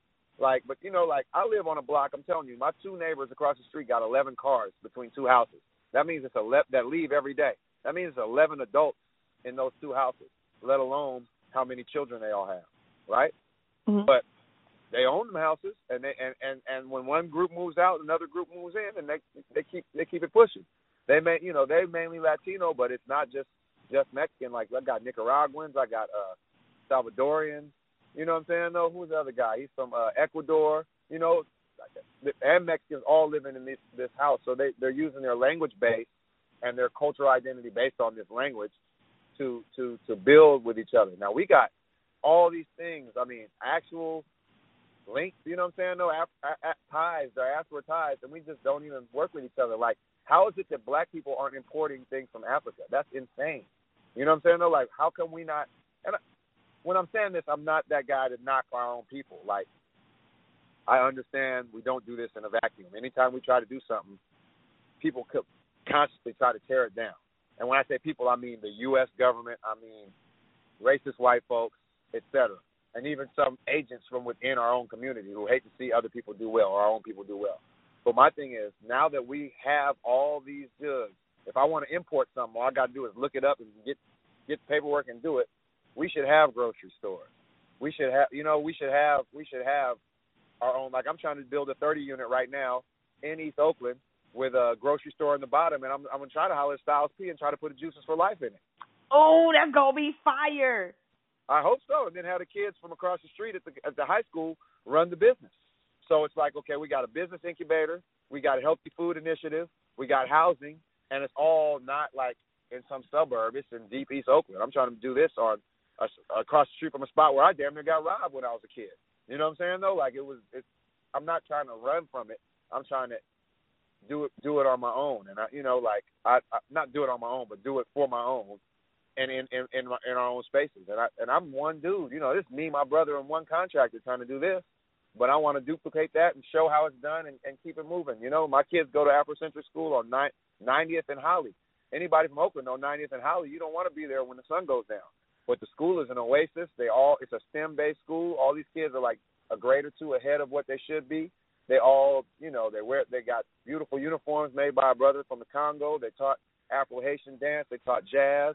These are these are things that are really really happening, and and it, it requires a community to participate. And I'm down. Like I done did everything I wanted to do. I'm as famous as I need to be. I'm as wealthy as I need to be it's time now to start doing this multi generational stuff, not just for the people who share my blood, not even just for the people who came over with me on the slave ship. You know what I'm saying? Though for everybody. But if we don't control it and own it, we gonna consistently be pawns and consistently be at the mercy of folks who really hate us. Like at, at at worst, they hate us and want us dead. At best, we're curious and interesting, and we deserve to be around, but they don't want us to have no power. You know what I mean? Like there's very few you meet that that really want us to have power. They want you to be able to serve them. They want you to be able to entertain them, or or or help them with their enterprises. But they don't want to see you have your own enterprises. And this is a, and this is um, been evidenced by the fact that whenever we create our own enterprises, they literally physically come and destroy and dismantle that shit and kill us and cut our genitals off and mutilate us and burn us and and teach our kids lies and try to fail our kids and try to incarcerate our kids. Like we we we been we sleep right now. You know what I'm saying? Like yeah. don't sleep on these fools. They not just and I don't mean man, you know, I'm not I don't believe race is real. You know, it's all culture. You know, you look at Africa, it's it's you know, they they can't get it together because they don't even fuck with each other. You know, because it's I'm Akan, I'm I'm I'm Yoruba, I'm Igbo, I'm Zulu, I'm you know what I'm saying though? They they got their own gangbang thing going on. All I'm saying is, us as, as African Americans and as diaspora people, we gotta become self-determined, or we always gonna be at the mercy of someone who does not have our best interests in mind, and even worse, wants to destroy us and wipe us from Earth, or just use us for entertainment and as drudge working mules. You know. Mm-hmm. You so know yeah, buy the buy the block and build the block. That, that's why I went to architecture school. So I don't just gotta buy what's already there. We can we can buy empty lots and put stuff on there.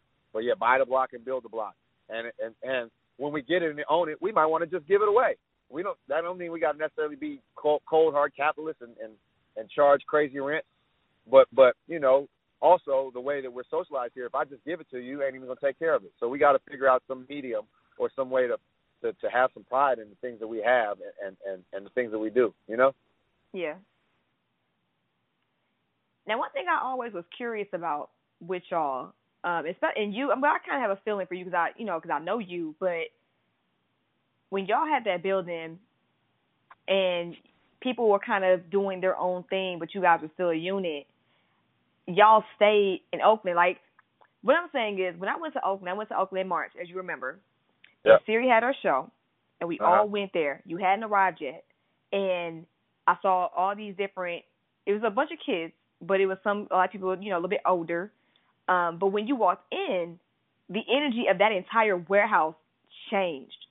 Like it was, it was almost like, you know, when people be like, "Dad," but you know, it's like a like a community dad almost. Like people started buzzing, like, "Oh my God, he's here! OG is here!" And it's like yeah. you're looked up to as like, like dad almost, like a community dad. Like even when I think about years ago, yeah, I, I think so. Also, you know, my my daughter be kicking it at my house, so a lot of them kids have come and crashed at my house, and, and I am really a, a dad, you know, and I'm a dad. Like a lot of them guys don't got dads and stuff, you know what I'm saying though. So I I I fully embrace that that feel, you know, that that view.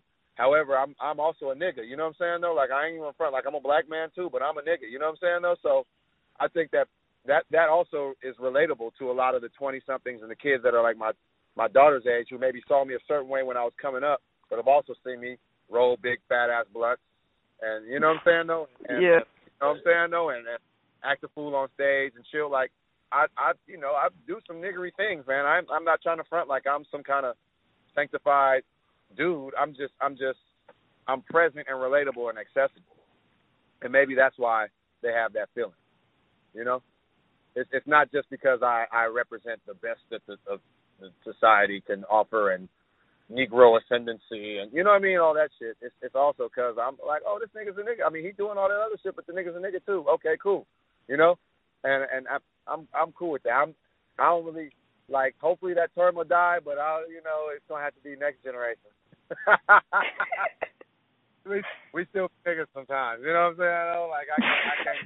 I'm not using it in a negative and a pejorative way or anything like that. I'm using it as like I you know I sometimes I will roll a backwood. I can't front, you know, like some, you know, some, yeah. you know, I don't drink none of that kind of stuff, but you know, when when when you know, uh, Thiz Dance comes on or or Freaky Tales comes on, I'm for sure finna hit the floor. Like I'm not, I'm not trying to be on some fake sanctimonious stuff. I'm I'm I'm I'm all about community and and and positivity, but I'm not so so far gone that I'm trying to blot out our our rich history and multi-layered history. I I, I understand nuance, you know, and I think that makes you more human to the kids, so so they they gravitate towards me as like pops, like like cool dad, you know. You right. The first time I seen it, it was years ago on Twitter. I think like Kaylani was like, Dad, and I was like, I thought Tajai only had. I was like, okay, well maybe he's like cool. And then when I actually saw it, I was like, damn, like he really is like the OG out here. Like, damn. I never thought that because I'm all, I'm the youngest dude in my clique, so I always think of myself as like the kid, you know. Yeah. But but it you know that's that's chronological is not always you know equal to sociological, I guess you know. So I'm and as I'm getting older now, it's like, dude, you ain't no kid no more. You know, I go hoop with the youngsters, and I'll be like, ooh, my knees. it's a foot out here. I'm I'm just trying, you know, I'm just trying to, you know, age gracefully and and and stay involved in the community. But I just don't want to be one of them dudes. So I'm like, hey, young brother, you need to do this and do that. Like I'd rather be like, look what we did. Come help me right quick. You just swing a hammer, right? You you know, you know, some yeah. people might need some housing, right?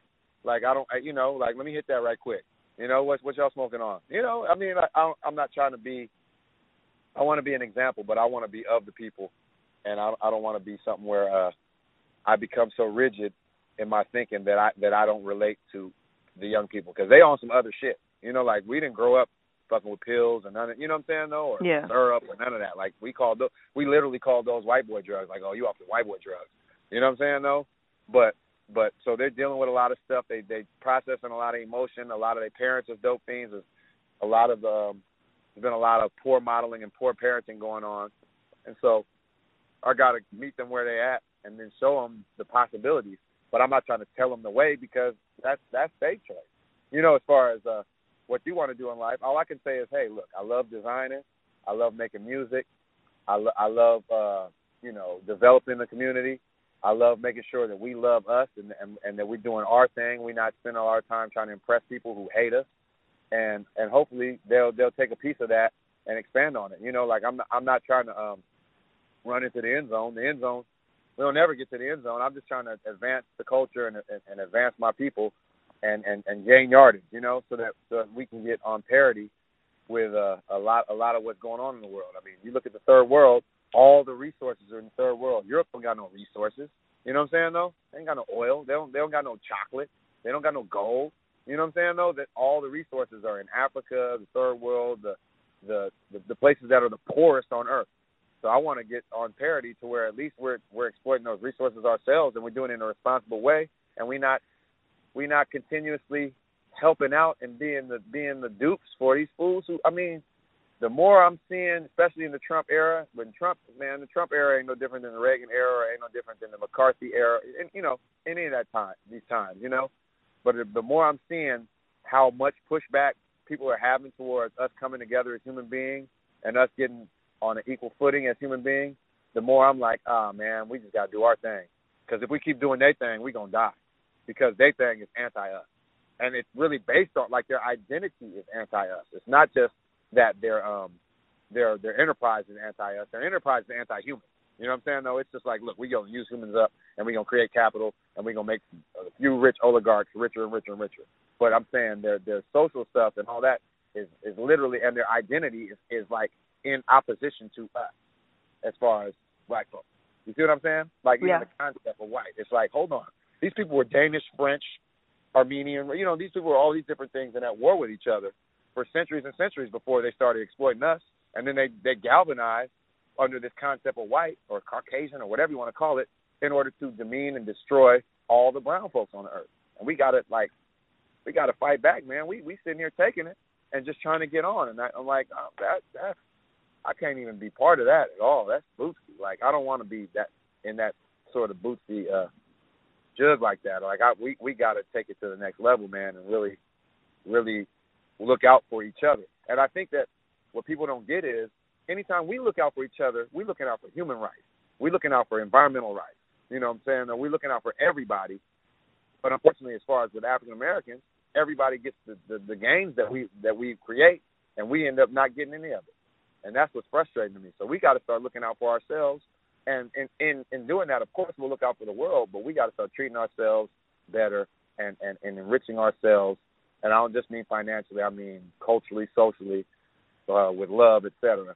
And I think that's that's something that that's what I mean. That's what's become important to me in my older years. It's not just getting my paper or making sure I've done this and have these accomplishments. It's making sure that three or four generations down, we are in a better position than we are right now. And every single generation of African Americans or diaspora people since our interface with the Europeans has gone up, up, up, up, up. And just now at Generation X that we've hit this flat point and started to go down.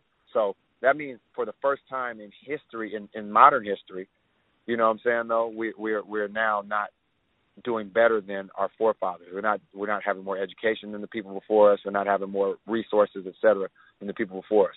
So we've got to make sure that while we're alive and healthy and here, that doesn't happen. And all it is is a mental shift and a shift in what we do with our dollar and we do with our time and we do with our energy. And for some reason, we still want to spend all our time and energy trying to impress some people who hate us, fear us, and hate us. I I will never understand that. You know what I'm saying? I don't understand the fear and the hatred, and then on top of that, I don't understand why we're spending sitting around trying to prove we're good and we're nice and we're worthy to folks who not messing with us. They done told us, "No, we don't fuck with y'all at all." You know what I'm saying though?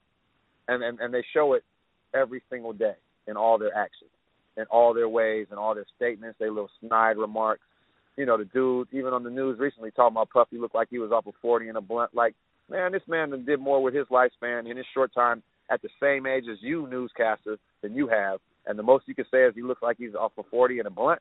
Like, and that dude was black. That's what made it hurt yeah. even more. I was like, damn. Well, well, well. That's what I said. It's, it's people in our community who are damn near worse than the people outside. It's people who are physically brown, but that don't mean shit. You know, like we got to that point where we got whole ass clones who who who, who want to impress and, and get and, and kiki with with with I don't just want to say white folks, it's mainstream folks, and and denigrate and knock down people in our community so they can so they can ascend or they so they can be seen as safe. And I'm tired of that. I mean, Barack was kind of like that. You know what I'm saying? No, anytime he wanted to address us, he was, you know, I mean, he was speaking uh, truth as far as uh, we need to do better in this, that, and the third. But it's like in certain forums you you do that in, and every time that you address us, you can't just hit specifically. You can't just be like, and y'all got to do better with this, that, and the third, and blah, blah, blah. Like it's hella, it's hella people doing better with this, that, and the third, and then people put you in office or help put you in office. So so stop trying to scold us like you somebody daddy when really you a pawn for these fucking crackers just like everybody else. You know what I'm saying though? You done bombed the shit out of brown people the whole time you was in office. You didn't do nothing specifically for us at all. Maybe pardon a few people who who shouldn't have been in jail for the amount of time they were in anyway. But for the most part, you were a pawn for white supremacy yourself. So it, it, we got group, we got human beings who physically look like us, who mentally are them or want to be them so bad that they would throw us all under the bus in order to ascend. So we got to be wary of all that. You know what I'm saying though? And that and that's the thing that I, I'm I'm really trying to do is just like not be, not turn into that. And I'm glad. It, it, I think because I am grounded by the young people around me, and I'm not scared of them, and I'm not looking at them like, oh, you big dummies. I might, you know, I talk, you know, but I, I think that that helped me understand that my legacy is going to have to be part of changing this trajectory or, or putting some more gas in our little spacecraft so we can keep on going in this upward trajectory that we've had since since we got here on these shores. You know what I'm saying, though? And and I, I want to be uh, someone who the ancestor. When I become an ancestor, I want to be remembered as somebody who fought for us. And I'm not even specifically for us as humans, but it's, but but then in, in particular for us as, as as diaspora people who who have been so creative, like we everything we have is in spite of right now. It's not because of, it's in spite of the the way that we've been treated. So I want to make it so that uh, we we we build on the on this legacy that we have. It, it, it just seems like right now we're in despair and everybody's in their feelings and all that. And I'm like, it ain't no time for all that right now. It's time for healing and it's time for addressing our feelings. But we can't sit around and sulk. We got to push to the next level. And and and these folks are playing their cards. They're showing us they hate us. They can't stand us. They're scared of us. They don't want nothing to do with us. All they want to do is use our labor and and and and and make jokes about us and disrespect us and step on us to get where they are. Why do we keep playing into that? I'm, I'm my I got one motto which is I'm not black, mad at white folks for doing their thing. I'm mad at black folks for doing their thing. You feel what I'm saying though? Like why are we Yeah. Why are we trying to why are we trying to emulate and do what they're doing when everything they do is emulation and a copy of what we did? You know, like let's that. And I'm not. Eh, I. I you know. I, they got names like Hotep and you know all this kind of stuff. Like, look, I'm I'm for for all humanity, and I'm pro all humanity. However, I am in the group that is being stepped upon for the rest of humanity to move forward. And it's not that we're just being stepped upon. We still are the attack dogs and the front liners for all people's rights. But then when the rights are then distributed, they never make it back to us who we're fighting for. So I'm like, man, we'll stop even tripping off that. Let's just get our thing together. You don't never see the Chinese in America out here protesting and marching and doing all that kind of stuff. They just getting their paper and, and pushing. You know what I'm saying though? You rarely see Jews out here protesting and marching and all that kind of stuff unless it's something that's that's specifically anti-Semitic. They just getting their paper and moving. You know what I'm saying? They're pushing it forward. We got to stop trying to be accepted and just do what we got to do and, and and build our base. Because if we don't, we're gonna lose. We already losing. So if we don't, we're gonna really lose. And and and I, I'm tired of watching. I don't like being on the losing team and not making no effort. You know. And a lot mm-hmm. of us are just sitting on the bench watching the game. And then a lot of us on top of that are sitting on the bench cracking jokes about the team. We got to get them out of here. You know, we got to get them out of here. And that means that the, the toxic dudes who are who are who are raping members of the team and and beating and, and, and hurting members of the team. That means you know what I'm saying though the the the, the folks who who we don't have no time right now to have any sort of disunity. And unity doesn't mean we all have to be the same, but we our goal needs to be self determination, happiness, health, and wealth for everybody in our community. And then hopefully it'll trickle down to everybody else's because that's how they do us. And I'm not trying to be reactionary. I'm trying to be proactive. It sounds to me like the community is really important. Is that a reason why you stayed in Oakland versus moving? Because you know most people that come from the hood or come from a place they grew up in, once they get some money, they just take off and they never return. I think it's hard here, man, because once you get some money, niggas want to knock your head off out here. You feel what I'm saying, though? That's part of it. You know, so it's hard to, uh like, I'm telling you, COINTELPRO did a a big number on our um on our um on the community. You know what I'm saying? Though we got agents here, we got we got um distrust, we got, you know, fools of survey on mama's crack, you know what I'm saying though? Heroin everywhere. So there's a lot our community is in shambles out here, you know, and to the point where even the gentrification is partly happening not because fools is coming in and taking stuff, it's because fools are like, I'm tired of living in Oakland. I'm getting out of here. I'm gonna move to the suburbs. You know? and then um they they given up their beautiful Victorian homes that have been in their family a generation, a couple of generations, in order to have these little Mc, McMansions out in the middle of nowhere, nowhere near any jobs. Now their kids are latchkey kids because they they they commuting so far. Their kids is going to school in a community that doesn't even want them there, that, that that doesn't serve them. The teachers think of them as inferior. They don't care about the you know.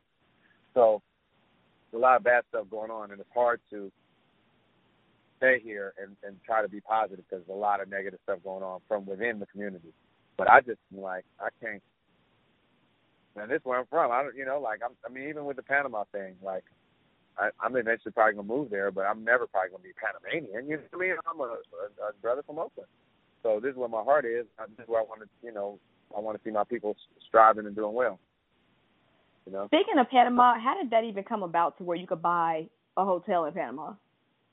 Well, the thing is, you know, U.S. and Panama have I don't know some weird. They're on the U.S. dollar, for instance. So you can open up a business out there. You can you can buy land and property, etc. as long as you pay your taxes and everything, it's it's the same as opening up a LLC or something like that here. Which I mean, which is great for for me because the, our money goes further out there, and then it's also great because the scenery, the people, and everything. So you know, we travel the whole world. Usually when we travel, we get treated like foreigners. You know, if I'm in Europe, I'm a tall black dude. They think I'm an American basketball player, and I'm like, no, I'm the other stereotype. I'm, I'm an American rapper. You know what I mean? So if I yeah. go, you know, if I go to even uh uh just a lot of other countries, even Brazil, it just seemed like like you got robbed by the cops twice out there because they just know that we're not from there. You know? What? Whereas Panama, it just seemed like it, it, they were very welcoming. They looked at us. uh You know, when I came down there, they spoke Spanish to me immediately. They uh um they um they uh they um they, I, they they look you know what I'm saying though? Like I'm a brother where if I'm in France I'm a Moroccan. You know what I mean? Yeah. think, oh I'm I'm I'm some kind of immigrant taking their taking their jobs. If I'm in uh you know the Middle East either they look at it I'm like I'm Middle Eastern or they're like oh you're a Black American. You're different. You know what I'm saying though? If I'm in Brazil it's like you're an American. You got money et cetera et cetera. So so this place is the first place I went where it's like oh brother you know and it wasn't it wasn't like they were trying to extend some special brotherhood to me. They literally were like, you got, you must be Panamanian. What, what you doing out here? You know? So yeah. I felt like I could blend in, et cetera. Because I mean, for me, being famous and also just being an African American, living in a, you know, in a stateless world, really, going somewhere that feels like home and that you're treated like home is is important. And so I feel I get that sense there. Now, not saying that it's perfect there. As with anywhere, the darker you are, the, the worse you, it is. But it's a little just I'm I'm tired of this American homegrown racism. You know, like really, literally, these races here are the worst on earth. I'm talking about they worse than the Boers in South Africa. You know what I'm saying? Though they worse than dudes in Zimbabwe. These these these are some hateful, spiteful, fearful, terrible ass humans. You know, and and they have guns and they have fear that that makes and and, and they're in their law enforcement. They vote as a block, etc. So I just wanted to get away from these folks. So I've always been looking. I looked at New Zealand, all these places. I mean, the reason I did architecture is because anywhere you go, well, architect is one of the jobs where they'll let you get citizenship because they know you're bringing something to the table. So, you know, these are things that I sort of calculated. But Panama seemed like a great fit, and I'm having a great time there. You know, I got a chef from Italy, young guy from Italy down there, hooking up stuff. We're about to build a studio at Hiero out there, and you know, just start really, hopefully, getting into doing this sort of retreat, reflective, eco, um, sort of unplugged type vacation spaces rather than party, party, party spaces. Like, okay, you want to go to party, go to Ibiza, go to Vegas. You know what I'm saying? Or go to Cancun or something. So if you want to come out and, and get with your purpose and do some yoga and, you know, reflect and all that, come come come out to Hibiscus Garden or any of the other places we have planned. That makes me so happy. Like seriously, it's like you've done a lot. Like, I mean, think about this: early forties, community presence. You're still rocking with the same dudes you've been with for 30 plus years. You're able to get two degrees, multiple career switches, and it just seems so fluid. Like, have you ever had a, a time where it was like you were uncertain, or it was like, damn, this is scary shit. I don't know. I don't know if this is the move. Did you ever feel like that? Ooh, man, I done had AKs pointed in my face. I'd have been, you know, had guns pointed in my face by police officers. I was shot at. You know, I've been in a knife fight. You know what I'm saying though? Like, this shit ain't shit. You know what I'm saying though? Like, this is all cream on top of that. Like, like I said, you know, we grew. I grew up in hell. You know, and I'm and I'm a nerd with with with uh with at least you know I know both my parents and, and my mom is a professional. You know what I'm saying though? Like, so I didn't even I didn't even grow up in the rap, the rough rough, but it was rough enough to where all this other stuff is icing on the cake. You know, like I, you know how town niggas think, man. You drop us anywhere, we gonna come back with some money. You know what I'm saying? Though, and yeah. Going on, like any any dude from the town thinks like that, because the town is really like the terror dome. Like it ain't cool out here, you know. And so, my only fear is that I'm wasting time. That's my only fear. Like you know, I'm not spending time with my loved ones. I'm not. I'm, I'm not cultivating nothing. I'm just, you know, spinning my wheels for ego's sake and I don't think that's happened with all the moves I made. It's just like um, this is logical progression. You know, like I went I went to school, I did music. I, I we invested in the company. I started investing in real estate. I went back to school and paid paid for school cash the second time around, and and um, for both times really. The second time around, I you know paid for it straight off shows and stuff, and then um, but that so I started I invested in myself, and then the abilities that I got through through my school stuff makes it so that I now I can take any plot of land and create something that that generates revenue or generates happiness or generates uh, growth for somebody. And um, the farming, I mean, my ex-wife was a farmer, you know, but I I messed with it a little bit, but she really she went to school for agriculture, so she really got me into that. So now I'm about to put greenhouses at the hotels and stuff, so that all of our salads are, are you know, for microgreens there. We can supplement that because you know, all the fish is fresh. Everything, you know, the lobster man comes every every two days. You can go pull huge snappers and and sea bass and halibut and all kind of stuff out of the, out of the water, clams, coconut, you know, like so. I'm just trying to get self sufficiency, you know, and so that my my my my environmental imprint isn't that great on the world, and also like when I, you know, like I'm not doom and gloom, but if things go bad, it's big enough that my whole family can move down there and we can live and thrive, and you know, not not not necessarily have to be on grid or part of this system. I mean, but that's fanciful. If it if it goes bad, it's gonna go bad everywhere. It ain't gonna be no pockets of, of safety, you know. Yeah. Like that's kind of fanciful. However, it is possible that you know I get a 19 room. We got a 19 room hotel. You know, Hiero, our families, our extended family can all come down there and live safely if if things do go bad. So how can people? Because I know a lot of us are not being taught that um, being self-sufficient is is really the way for survival because we haven't been pushed in that direction. You know I go. Like in high school, for me, it was like either you were on a college preparatory track or you were on a technical track. So now there's a lot of people that have been pushed. Not saying that you know you can figure things out on your own, but if that's all you know is to work for somebody else or to do something or go to school, you may not be as inclined to say, "Yo, I should probably pick up a trade for myself." So I'm saying that with respect to being self-sufficient. You're too busy depending on you know a store or something else. You may not know how to grow food, or you may not know how to shoot arms, or you may not know how to make clothes. So for those that are like, "Damn, I probably need to get on the ball," how would you? What would you tell them? How can they start? Man, Instructables, YouTube, library, get a mentor, and and do what do what you love. I I love building things and designing things. You know, I don't necessarily love the farming part, but I work with people who do love getting down in the dirt. You know, to me, I'd be like, man, we did this for a long time for free. I'm not really, you know, I ain't going. I got about three more ditches I'm gonna dig, and I'm gonna I'm gonna have to go have me a drink. You know what I'm saying? I'll have me yeah. But you gotta you gotta link with the people who are into that. You know, like my my manager down there loves to cook, loves hospitality. So I got a great person in charge of what's going down there. I got a, a, a young lady who works down there, does all our social media stuff, but I don't really know how to market like that, and she's doing a great job. So really, just see where you fit in and do what you love, and but but the end goal should be self sufficiency. You know, I mean, and that ain't that isn't that's, that's my end goal. You know, because I've seen that there are no guarantees with this society. I've seen things fall apart, and I don't mean like zombie apocalypse fall apart. Just like jobs ain't ain't as stable as they used to be. You know, uh mortgages. I've seen people lose houses. I've been lost in houses.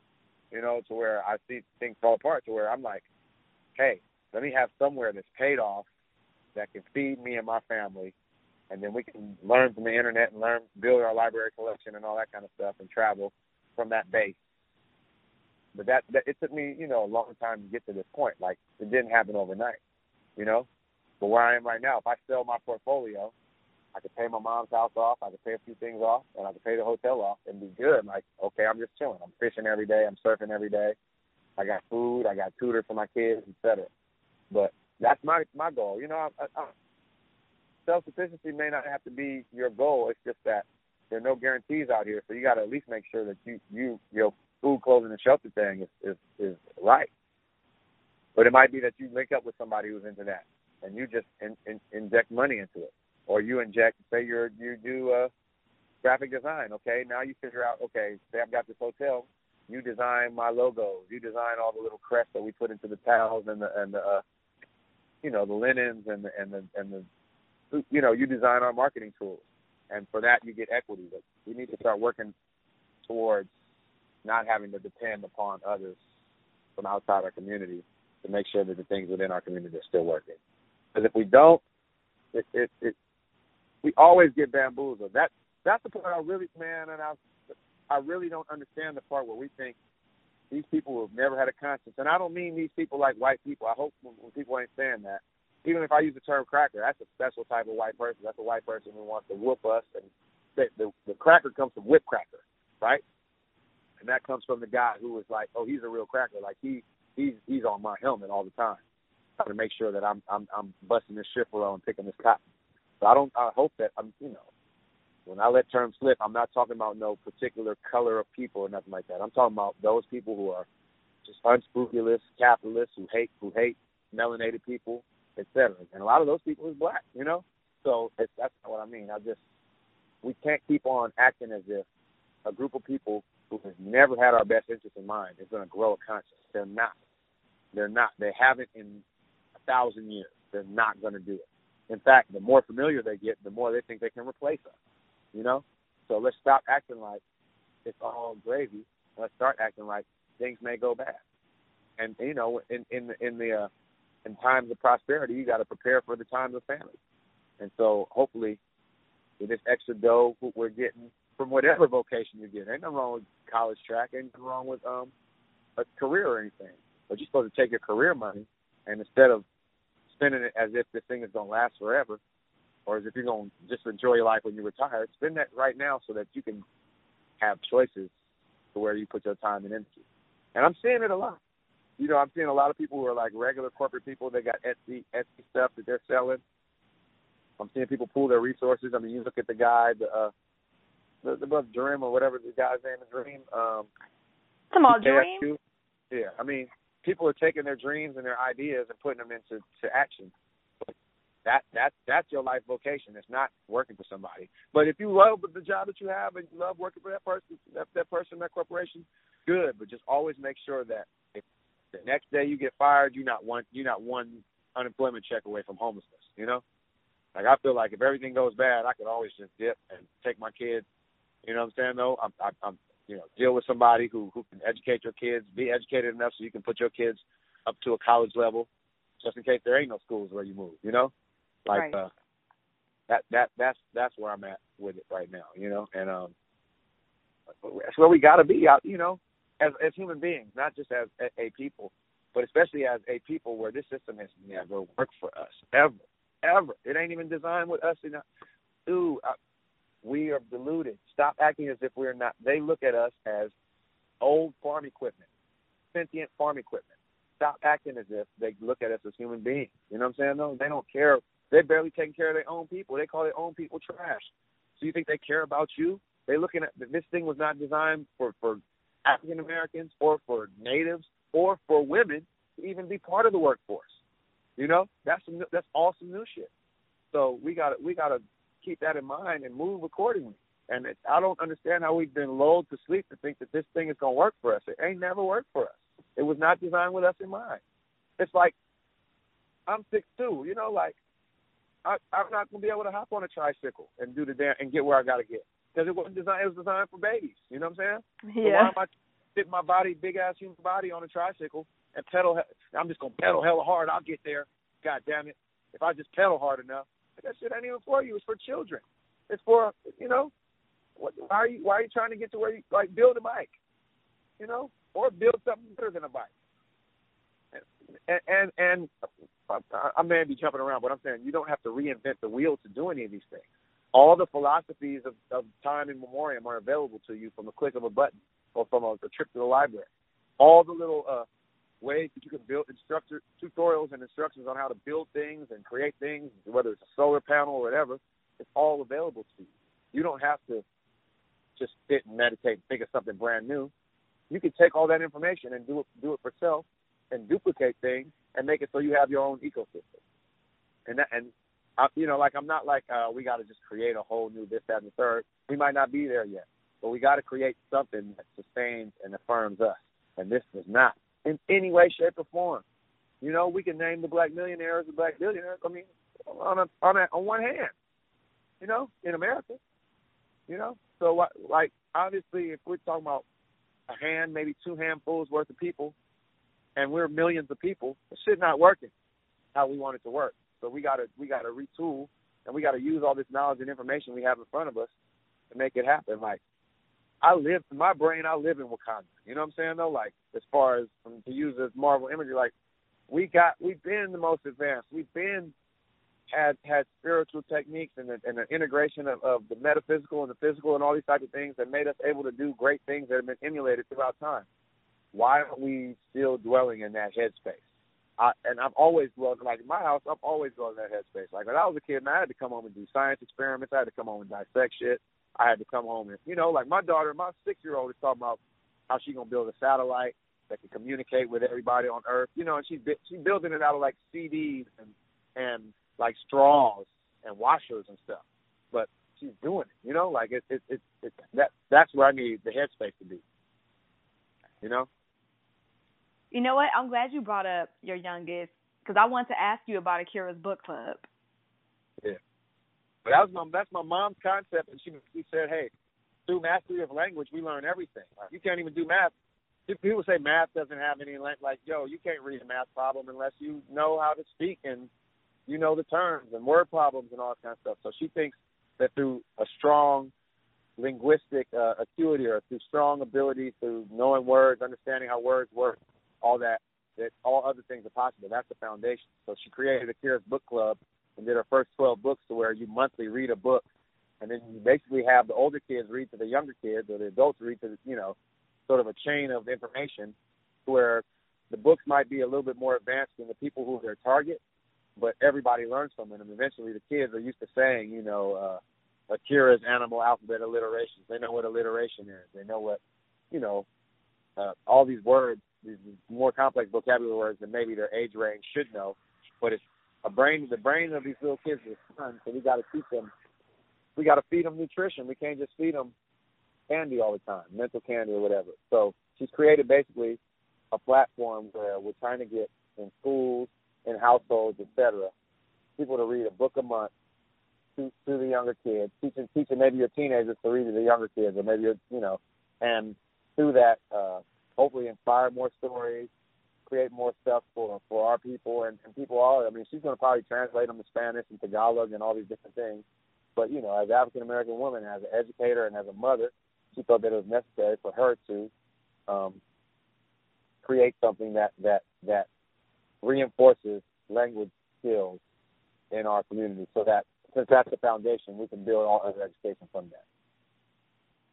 That is such a dope concept. It's bigger than just books. It's like basically getting the family or the community at large involved with elevating the youth. That is so dope. Your mama is so dope, Tajai. Like, oh gosh. Front, I lucked out on the um on the mom mom uh lottery. like I didn't have a regular mama. I didn't you know, I didn't know that as a kid or I even probably was angry at that as a kid. But as an adult I just feel so fortunate to have had that because it it it's had such a profound effect on my has such a profound effect on my life, you know like and and on many other people's lives too. That is so ill. Now, is there anything else that you want people to know about you or what you have going on? Well, really, okay. Let's see. I I got a new album coming out called Rap Noir, which is like the Alfred Hitchcock kind of dark, dark noir, movie film noir rap album. Uh, so it's more hardcore, a little bit more hard hitting topics, jazzy beats kind of thing. Um, hieroglyphics, we got the uh, 20th anniversary of Full Circle. I mean, Third Eye Vision coming out next year. So that means we've been 20 years indie. We're gonna have a re-release of the album. We'll probably be performing the whole album live on the road. And we're trying to work on a new album right now, record some new new music. So we have the the re-release of the old album coupled with the new album. We're gonna have Hiero Day has been popping. It's been bigger and better every year. So we're gonna have Hiero Day, which is it's gonna be this year. Um, 2018. It's actually gonna be on 9/3, which is the actual official Hiero Day.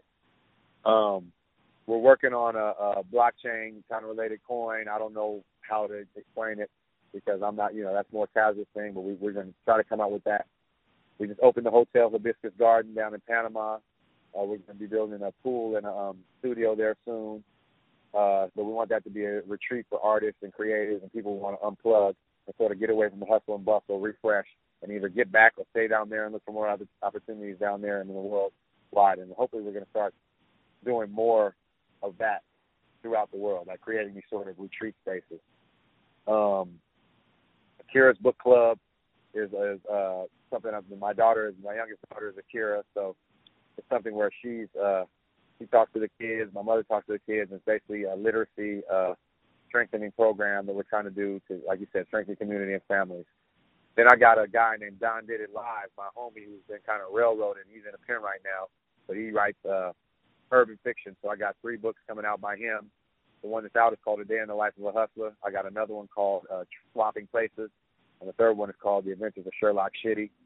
So those are dropping, you know. So that's that's like urban fiction, but you know, from a dude who actually has lived the life and and is currently serving time. But at, you know, he's getting his bachelor's degree in there. He's not treating it like, I mean, he basically was rail- railroaded and kind of framed. So we're we're working on appealing that. But you know, I mean, you know, I say this right now: stay out the prison industrial complex because it's, it's costly to try to get out once you're in there.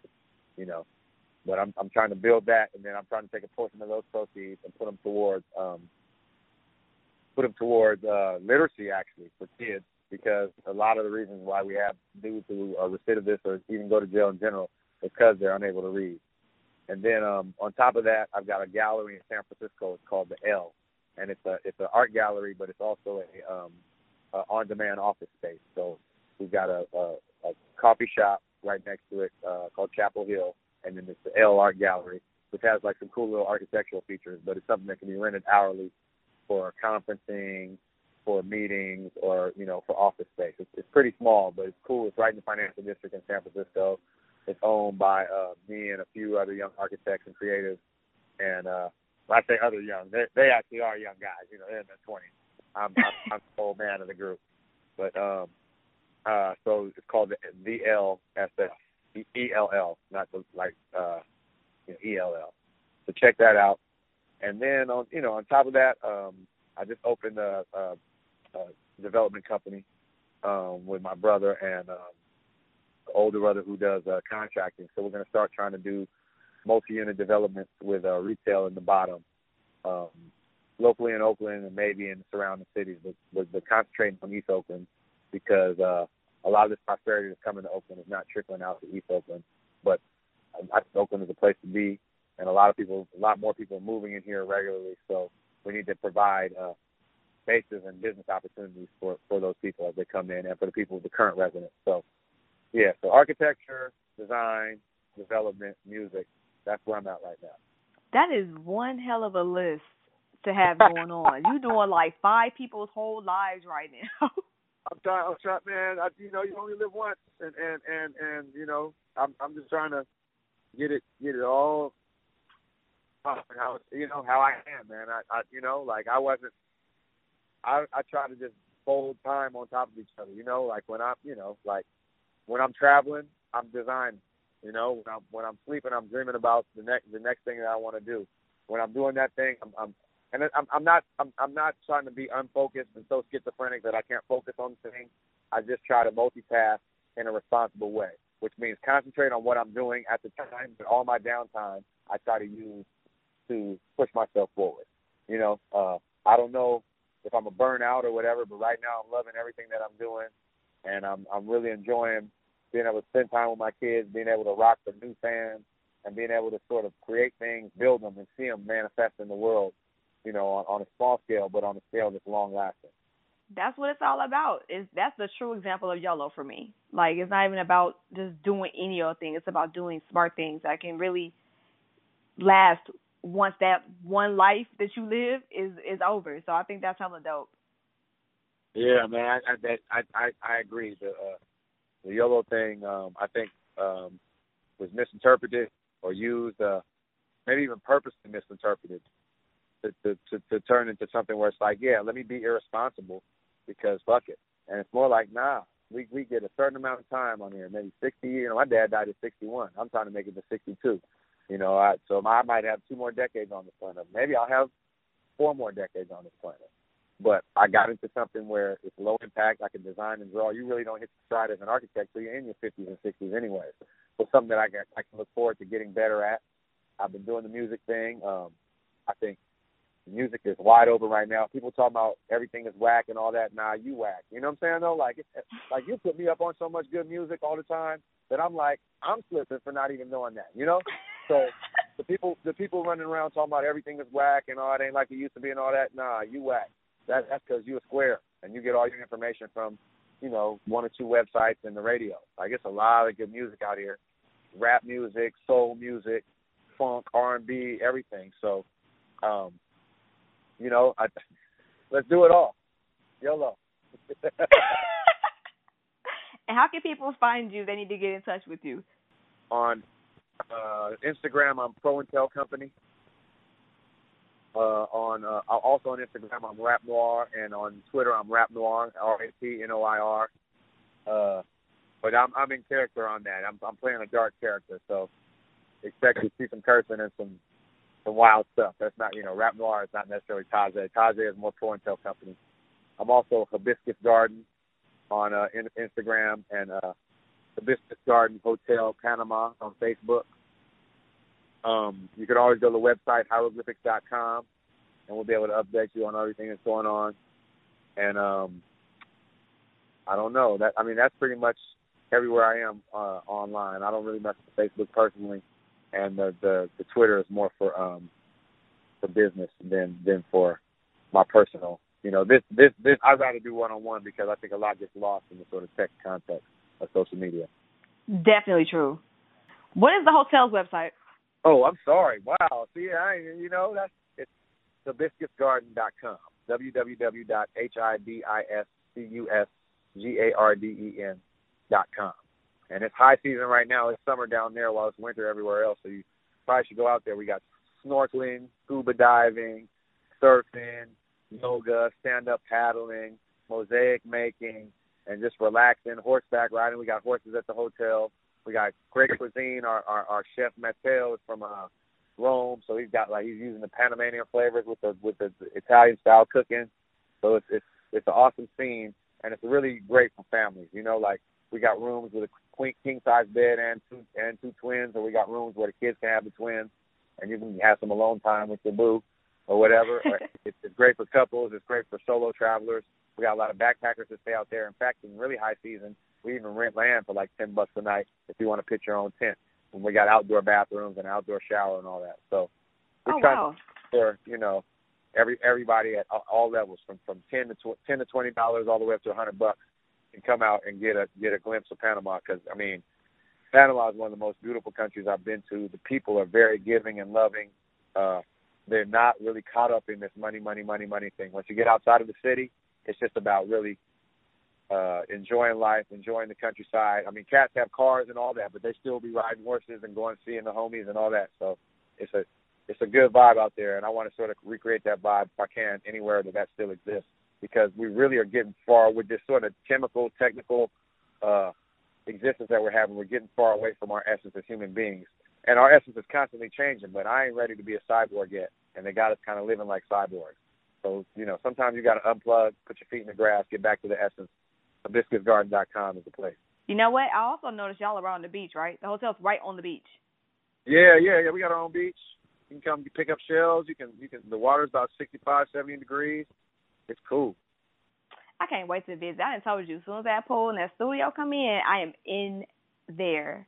I'm yeah, so in yeah, there. that's cool too, man. We want artists to come out and record. You know, I want to have it be like Tuff Gong or something, where get cats to stand there for a month or two and recording every day, making making records off the vibe that's out there.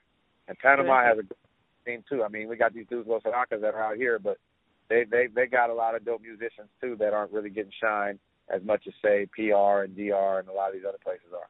So their Yeah. time is coming too. That's a dope ass idea. And when you said that, I'm like, oh, that makes sense. Like a lot of like even back in the day, I would read about like different um artists recording in like Hawaii or recording at all these other studios outside of the United States on the strength of the vibes there, just making whole ass masterpieces on the strength Yeah. of the energy that was there. Well, yeah, I mean that is yeah, vibe is album is a collection of vibes, man. So we always have to uh we always have to keep that in mind. And I mean, you know, hip hop was born out of the gritty vibe of the city, but now that it is, is is been allowed to advance as a culture and as a musical style, man, you can make some dope hip hop or whatever with an island vibe. You know, I mean, hey, I mean, hip hop comes from dance hall and reggae, you know, which is which is dope, gritty, and and island, you know. So, I, I want to see somebody create a new style of music. That's really what I'm interested in. You know, some reggaeton, soca, you know, calypso, rap, drum and bass, uh, EDM music. You know what I mean? You know, like something that has Yeah. everything. Because it's moving. It, it seems like every vibe I go to, all you know, because I travel a lot. It's like the vibe is coming closer and closer to each other.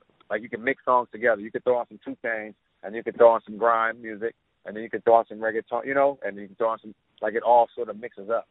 So I want to see somebody who's come up in all those fields, kind of get out here and, and really impress us with something new. Is there anything else you want the people to know?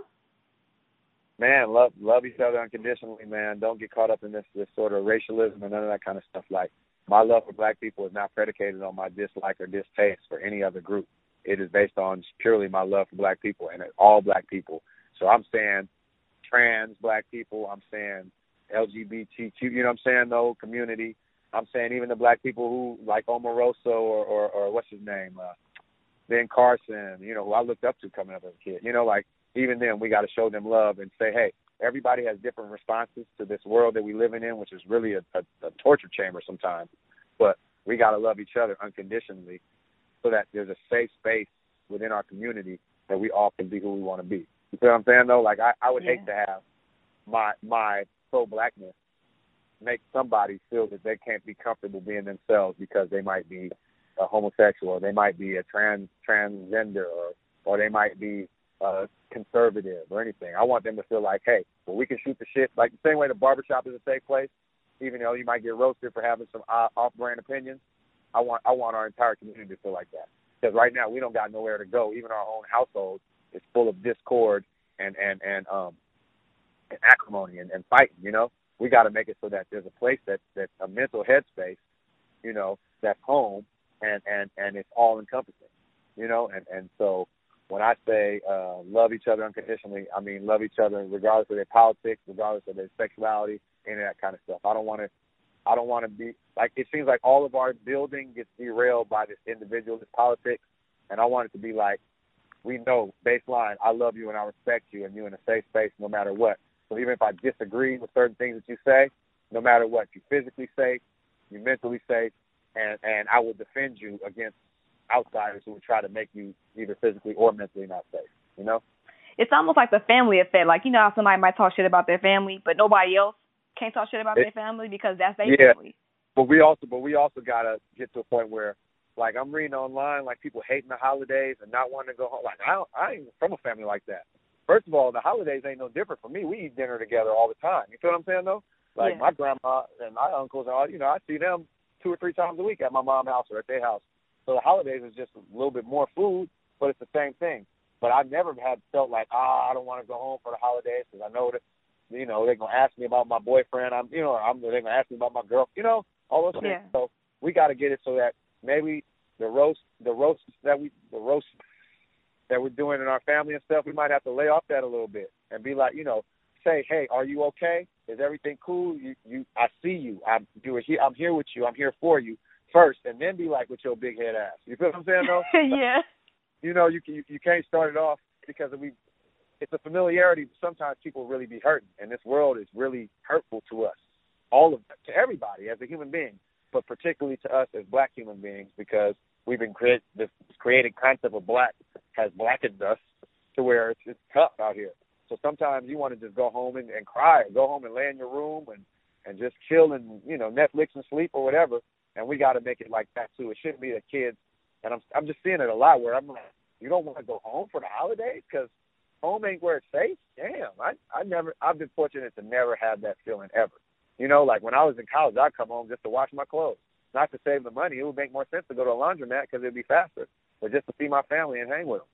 You know, so we I mean hieroglyphics has done, done that with each other. Like we got our compound, our kids is all each other's god kids and all that. We birthday parties and all that stuff. But you know, we got to extend that to the entire community. because we are we all hurting right now. This is human human beings in general, and us in particular. So we we gotta we gotta make sure that even though we're familiar and we're family, we check on each other first and foremost before we start ribbing each other. Because that's that. I ain't gonna say it's toxic because I love a good roast, and I, you know I love comedy. I love the dozens, all that. I love those aspects of our our you know laugh to keep from crying thing. But but, but ain't nothing wrong with crying, man. Sometimes we, you might just want to have a good cry and let it out, and then we can joke later, you know. But but make sure that the that, that our community is a safe space for everybody, but especially for our own people, you know. And I mean, right now it's not, you know, like you know, like it, it ain't even a physically safe space. You know, right. our, our women ain't safe. Our you know brothers ain't safe. You know, so even if we can start it there where it's a physically safe space, and then move it to where it's a mentally safe space, I'm cool with that. But we got to move in that direction, or else we're gonna cannibalize ourselves and we're gonna stay in this barrel. Keep doing your thing. I think that you know when you first first spoke about me about the directions you were going, like now you can look back and say I, I've gone in that direction. Correct? You know what I'm saying though? So yeah. keep keep doing your thing. You're inspiring and keep inspiring young folks and and and folks in general to follow their dreams because like I you know just like we both work regular jobs too, right? But we yep. still doing what we want to and we love, and they're not necessarily mutually exclusive. We might not be able to travel the way we want to and all that, but we're moving towards that direction. So keep doing your thing, and you know don't don't discount what you're doing. I really appreciate you calling and reaching out, and I'm looking forward to to propagating this and doing you know pushing what you're doing with Spiritual Homegirl because I think it's a it's a necessary thing that's missing in our missing. It's just not brought together the way you bring it together. Thank you, OG. That means a lot coming from your hella accomplished oh. ass. I'm so happy. For sure. And that was this week's episode. I hope y'all enjoyed it. I really do. I was so excited to have Tajai on the show. Y'all don't even understand. Um, but y'all know where to find Tajai. Tajai has like five different accounts, as y'all may have heard earlier. And to find me, you can do so at spiritualhomegirl.com. Instagram, Facebook, Spiritual Homegirl, Twitter, Spirit Homegirl. Don't forget to like and subscribe to the podcast. I'm on SoundCloud, Apple Podcasts, Google Music, TuneIn app, and Radio Public. I'm virtually everywhere, y'all. so, with that being said, I'm super excited to um, present to you all Spiritual Homegirl's very first event. It is Yoga 101 um, in collaboration with my girl Dree from Miniature Yogi. She's really dope. She's authentic and she's knowledgeable. And I'm really excited to um, have her educate us on what the origins of yoga is about, as well as give us a good power hour session of yoga. Tickets are twenty dollars, and it includes again the Q and A with Dree, the one hour session with Dree, plant based snacks after the session, and then some other gifts from yours truly. So if you would like to buy a ticket, go ahead at yoga101atl.eventbrite.com. Again, if you want to purchase a ticket, you can do so at yoga101atl.eventbrite.com. I'm really excited about that. So excited. And we're keeping it very cute and intimate. It's about 20 to 25 tickets available. So tell a friend to tell a friend and get your tickets early. I'm also speaking at Hello Lovely on the 27th. Um, it's going to be starting at 6 o'clock in conjunction with the Wellness Sanctuary. And I'm super excited about that as well. And uh, man, have y'all ever felt like you don't know what's going to happen, but you know if you keep moving the way you're moving, something dope will end up happening? That's kind of how I feel. And I hope you guys feel that way too. Sometimes it feels a little scary, and sometimes it feels uncomfortable but you just know, you just know, like your intuition is telling you, if I keep pushing, some really fly shit is gonna happen. And I'm really happy doing whatever this is, even if it is unknown and a little bit scary sometimes. And it it makes me feel alive, and it makes me, um, it makes me feel empowered by empowering other people through my own journey or through helping other people, being of service. Like this all feels right, y'all. And I'm really happy that y'all are a part of it in any way, shape, or form. I hella appreciate y'all so much. But I don't want to hold y'all for too long. I know this episode ran um, kind of long, but this has been another episode of The Spiritual Homegirl. My name is Maria, and remember, trust the journey and trust yourself. Peace.